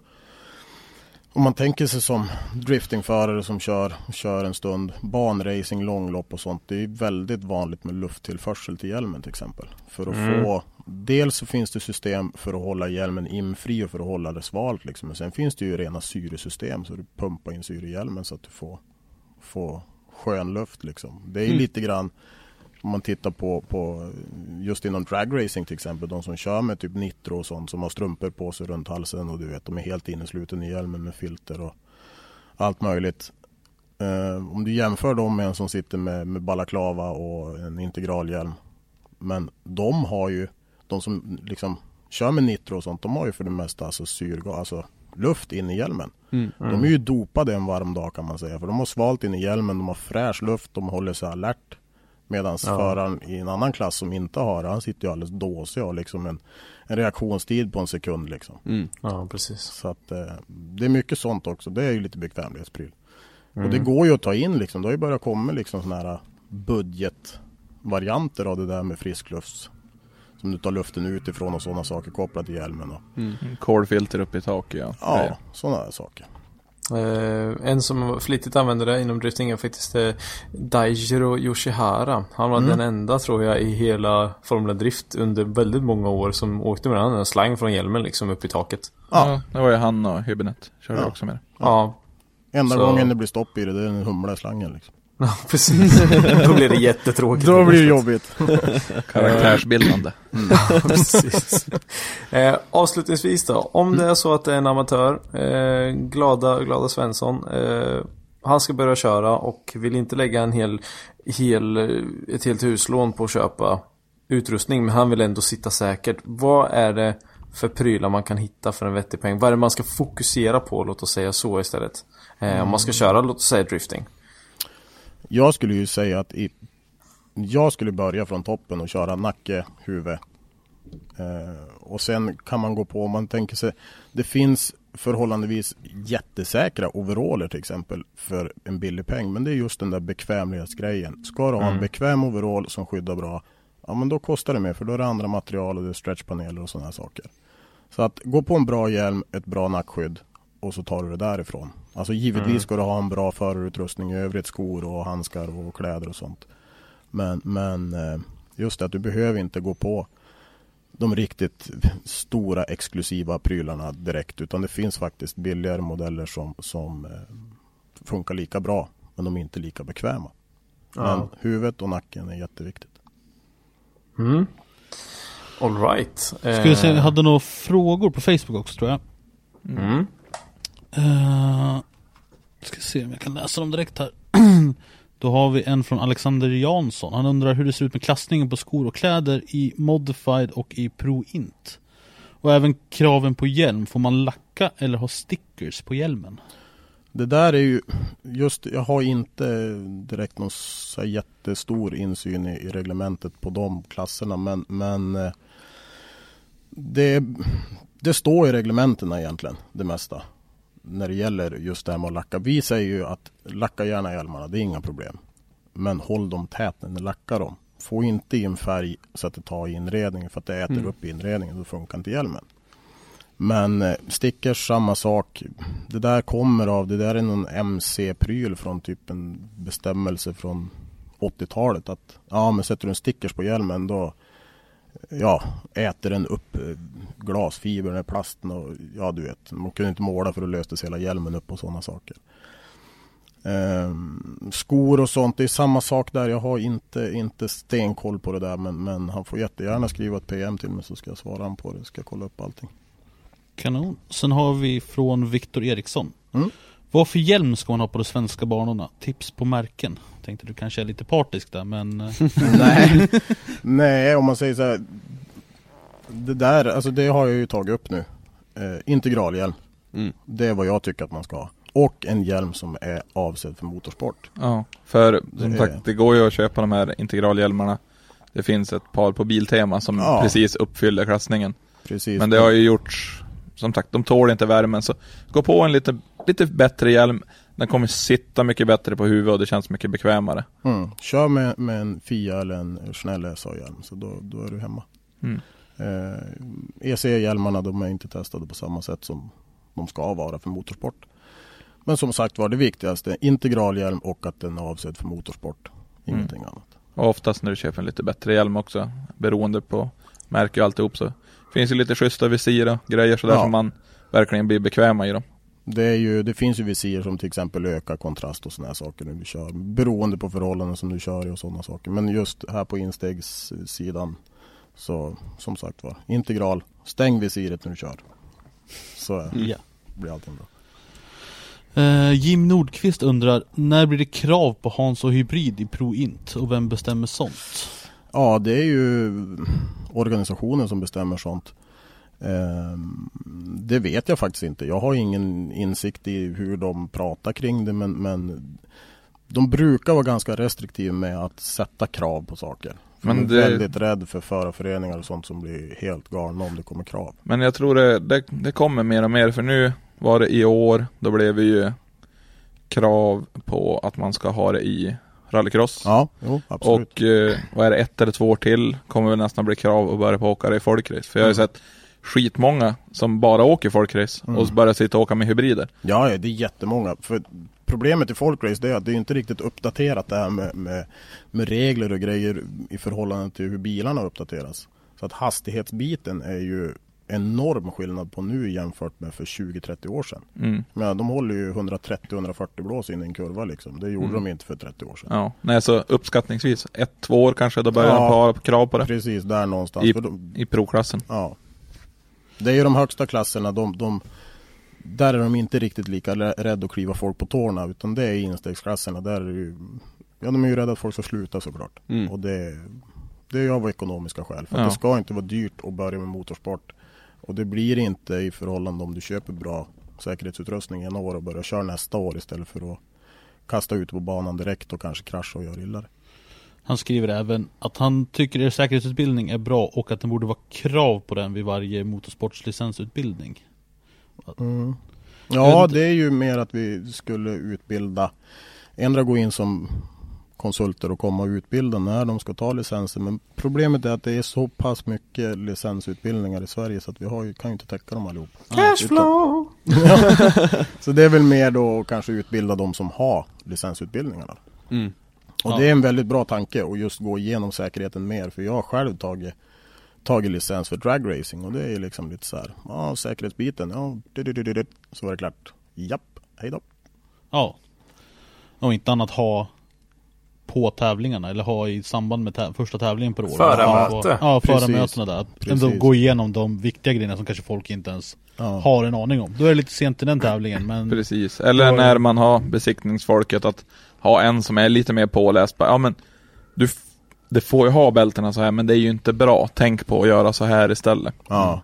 Jag har ju mm, det där med besiktning. Vi försöker ju hela tiden att försöka liksom vara i ryggen på besiktningsmännen när vi är på plats och, och hjälpa till. Vill de ha hjälp så kom gärna och fråga så kommer vi att hjälpa till och, och utbilda då både besiktningsmän och förare som får bilarna besiktade många gånger. Mm. Ja, Mattias Jönsson frågar även här då, som sagt, diskuterades detta, detta från er sida med SPF och SMA? Så har ni varit i, har ni varit i någon kontakt med dem eller har det... Jo då. jo, nej men det är väl klart, det förs en dialog hela tiden mellan, mellan alla organisationer och eh, oss och många andra som jobbar med säkerhet. Och det, det tas ju på allvar på alla håll, men det är just där att allt ska hinnas med också. Ja, Och, men vi pushar ju för våran del och det är klart att vi har kontakt med allihop. Alla, alla organisationer. Och det är även många europeiska organisationer också. Så att det, ibland stångar man sig lite blodig för att, för att ja, men man kanske inte har rätt argument för just den personen man pratar med. Men, men det är bara att fortsätta och ja, you can't argue with Nej. safety. nej förhoppningsvis är det lite folk som har fått upp ögonen nu i alla fall då. Ja, jag hoppas Att det. det, det är Måste lite, kolla det är på lite, min att, tänka, sen. det är lite att tänka på. Ja, Var det, var det alla frågor vi hade? Japp, det var det. Ja, okej. Jag har en till fråga bara. Mm. Eh, och det är eh, utgångsdatum. ja, Eh, den är lite så att du vet. på gym. Ja, precis. Nej, jag tänkte mest på mjölk och sånt. eh, När man, Ja. vet, när man, ja, nej, men eh, om jag ska ta ett exempel. Så när man, när man har mjölken i, i, i kylskåpet så tittar man. Mm. Ja, det gick ut igår och så. Nej, fan, Nej, men det går, det går nog en dag till Ja, liksom. ja, Jag känner ju lite grann att folk gör likadant. Mm, och där är det jätteviktigt att, att besiktningsmän och tekniker är framme och är på tå. Att kommer de med gamla prylar så säg ifrån. Nej, du får inte köra, punkt slut. För händer det någonting, givetvis, jag menar, det är klart att det, det kan vara så att det funkar lika bra. Men det finns en anledning till att de där datumstämplarna är där och det är inte någon form av lobbyverksamhet som vill tjäna pengar utan det är mer att Ja, det är klart alltså grejer som kanske används fyra gånger på fem år. De är mycket fräschare än grejer som används varje vecka i fem år. Men, men det finns en stämpel där av en anledning. Och många, många skydd är ju faktiskt så att många tror ju att ja, men nu köper jag det här. Och så får jag köra i fem år, så måste jag köpa ett nytt. Nej. Utan Skicka då, in och då går det att skicka in och få det liksom recertifierat. Och då går vi igenom och, och tittar på utrustningen och ser vad det är för skick. Byter ut det som eventuellt är slitet och så taggar man om det. Man gör det alltså? Ja, absolut. För det där känner jag att det måste komma ut eh, ordentligt Inte, till, till folk. inte hjälmar dock. Temo har nej. en ny dräkt, Nej. ny dräkt nu i alla fall. Mm. Ja, just det. Timmy Pelto, ja, han har äntligen bytt. Nej, för jag tänkte själv att så, ja, fan vad trist liksom lägga liksom. Vi säger att man köper all jättefin utrustning för 100 000 så bara vart femte år ska jag behöva lägga 100 000 igen. Mm. Jo, det är ju så. Nej, men som hybrider och, och bälten och allting, det, det är bara att skicka in. Skicka in Okej. och besiktas, kolla över allting. Ja. Sen tillbaka. kan det ju vara så att saker är så pass slitet så att man Absolut. säger bara, nej, köp nytt. Men då kanske du har haft det i fem eller tio år och slår man ut det på den tiden så blir det inga pengar.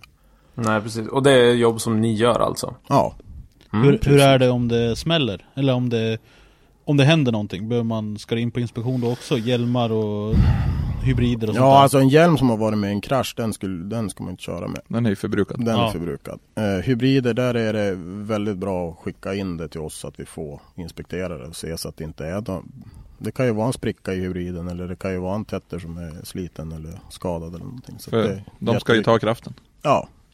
Har du inspekterat dina grejer efter kraschen Jim? Nej, det ska ju skickas in. Men du har inte kört så mycket efter kraschen heller? Nej, nej jag, jag, jag gjorde en liten show med en liten burn och sen då Jag är glad att mina fötter sitter kvar. Ja men då hade du en hybrid på den när du börnade. Ja, Hade du självklart. hjälmen på det? självklart.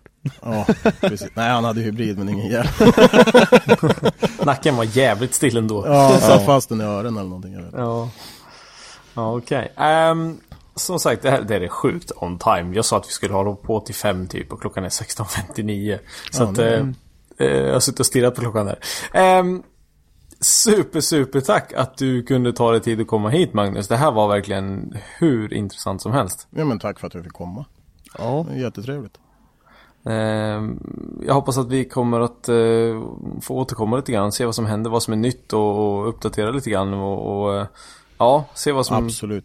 Vad som kommer att bli. Och hjälpa till att sprida lite information som Ja. sagt. Det känns som vi lärde oss en hel del och det är nog fler som skulle behöva, man får upp ögonen lite. ja. Ja. Nej men det är bara att höra av er när som helst.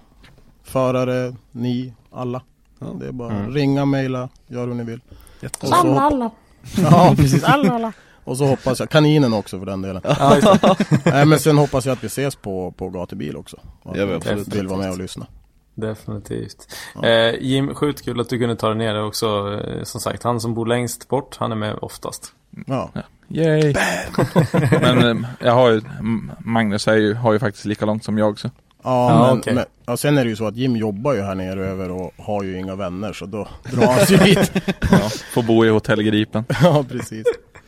Ja, schysst. Eh, som sagt, supertack. Jag hoppas att vi kan ses snart igen. Och eh, alla ni som lyssnar, vi hörs i nästa avsnitt av Onroaders podcast.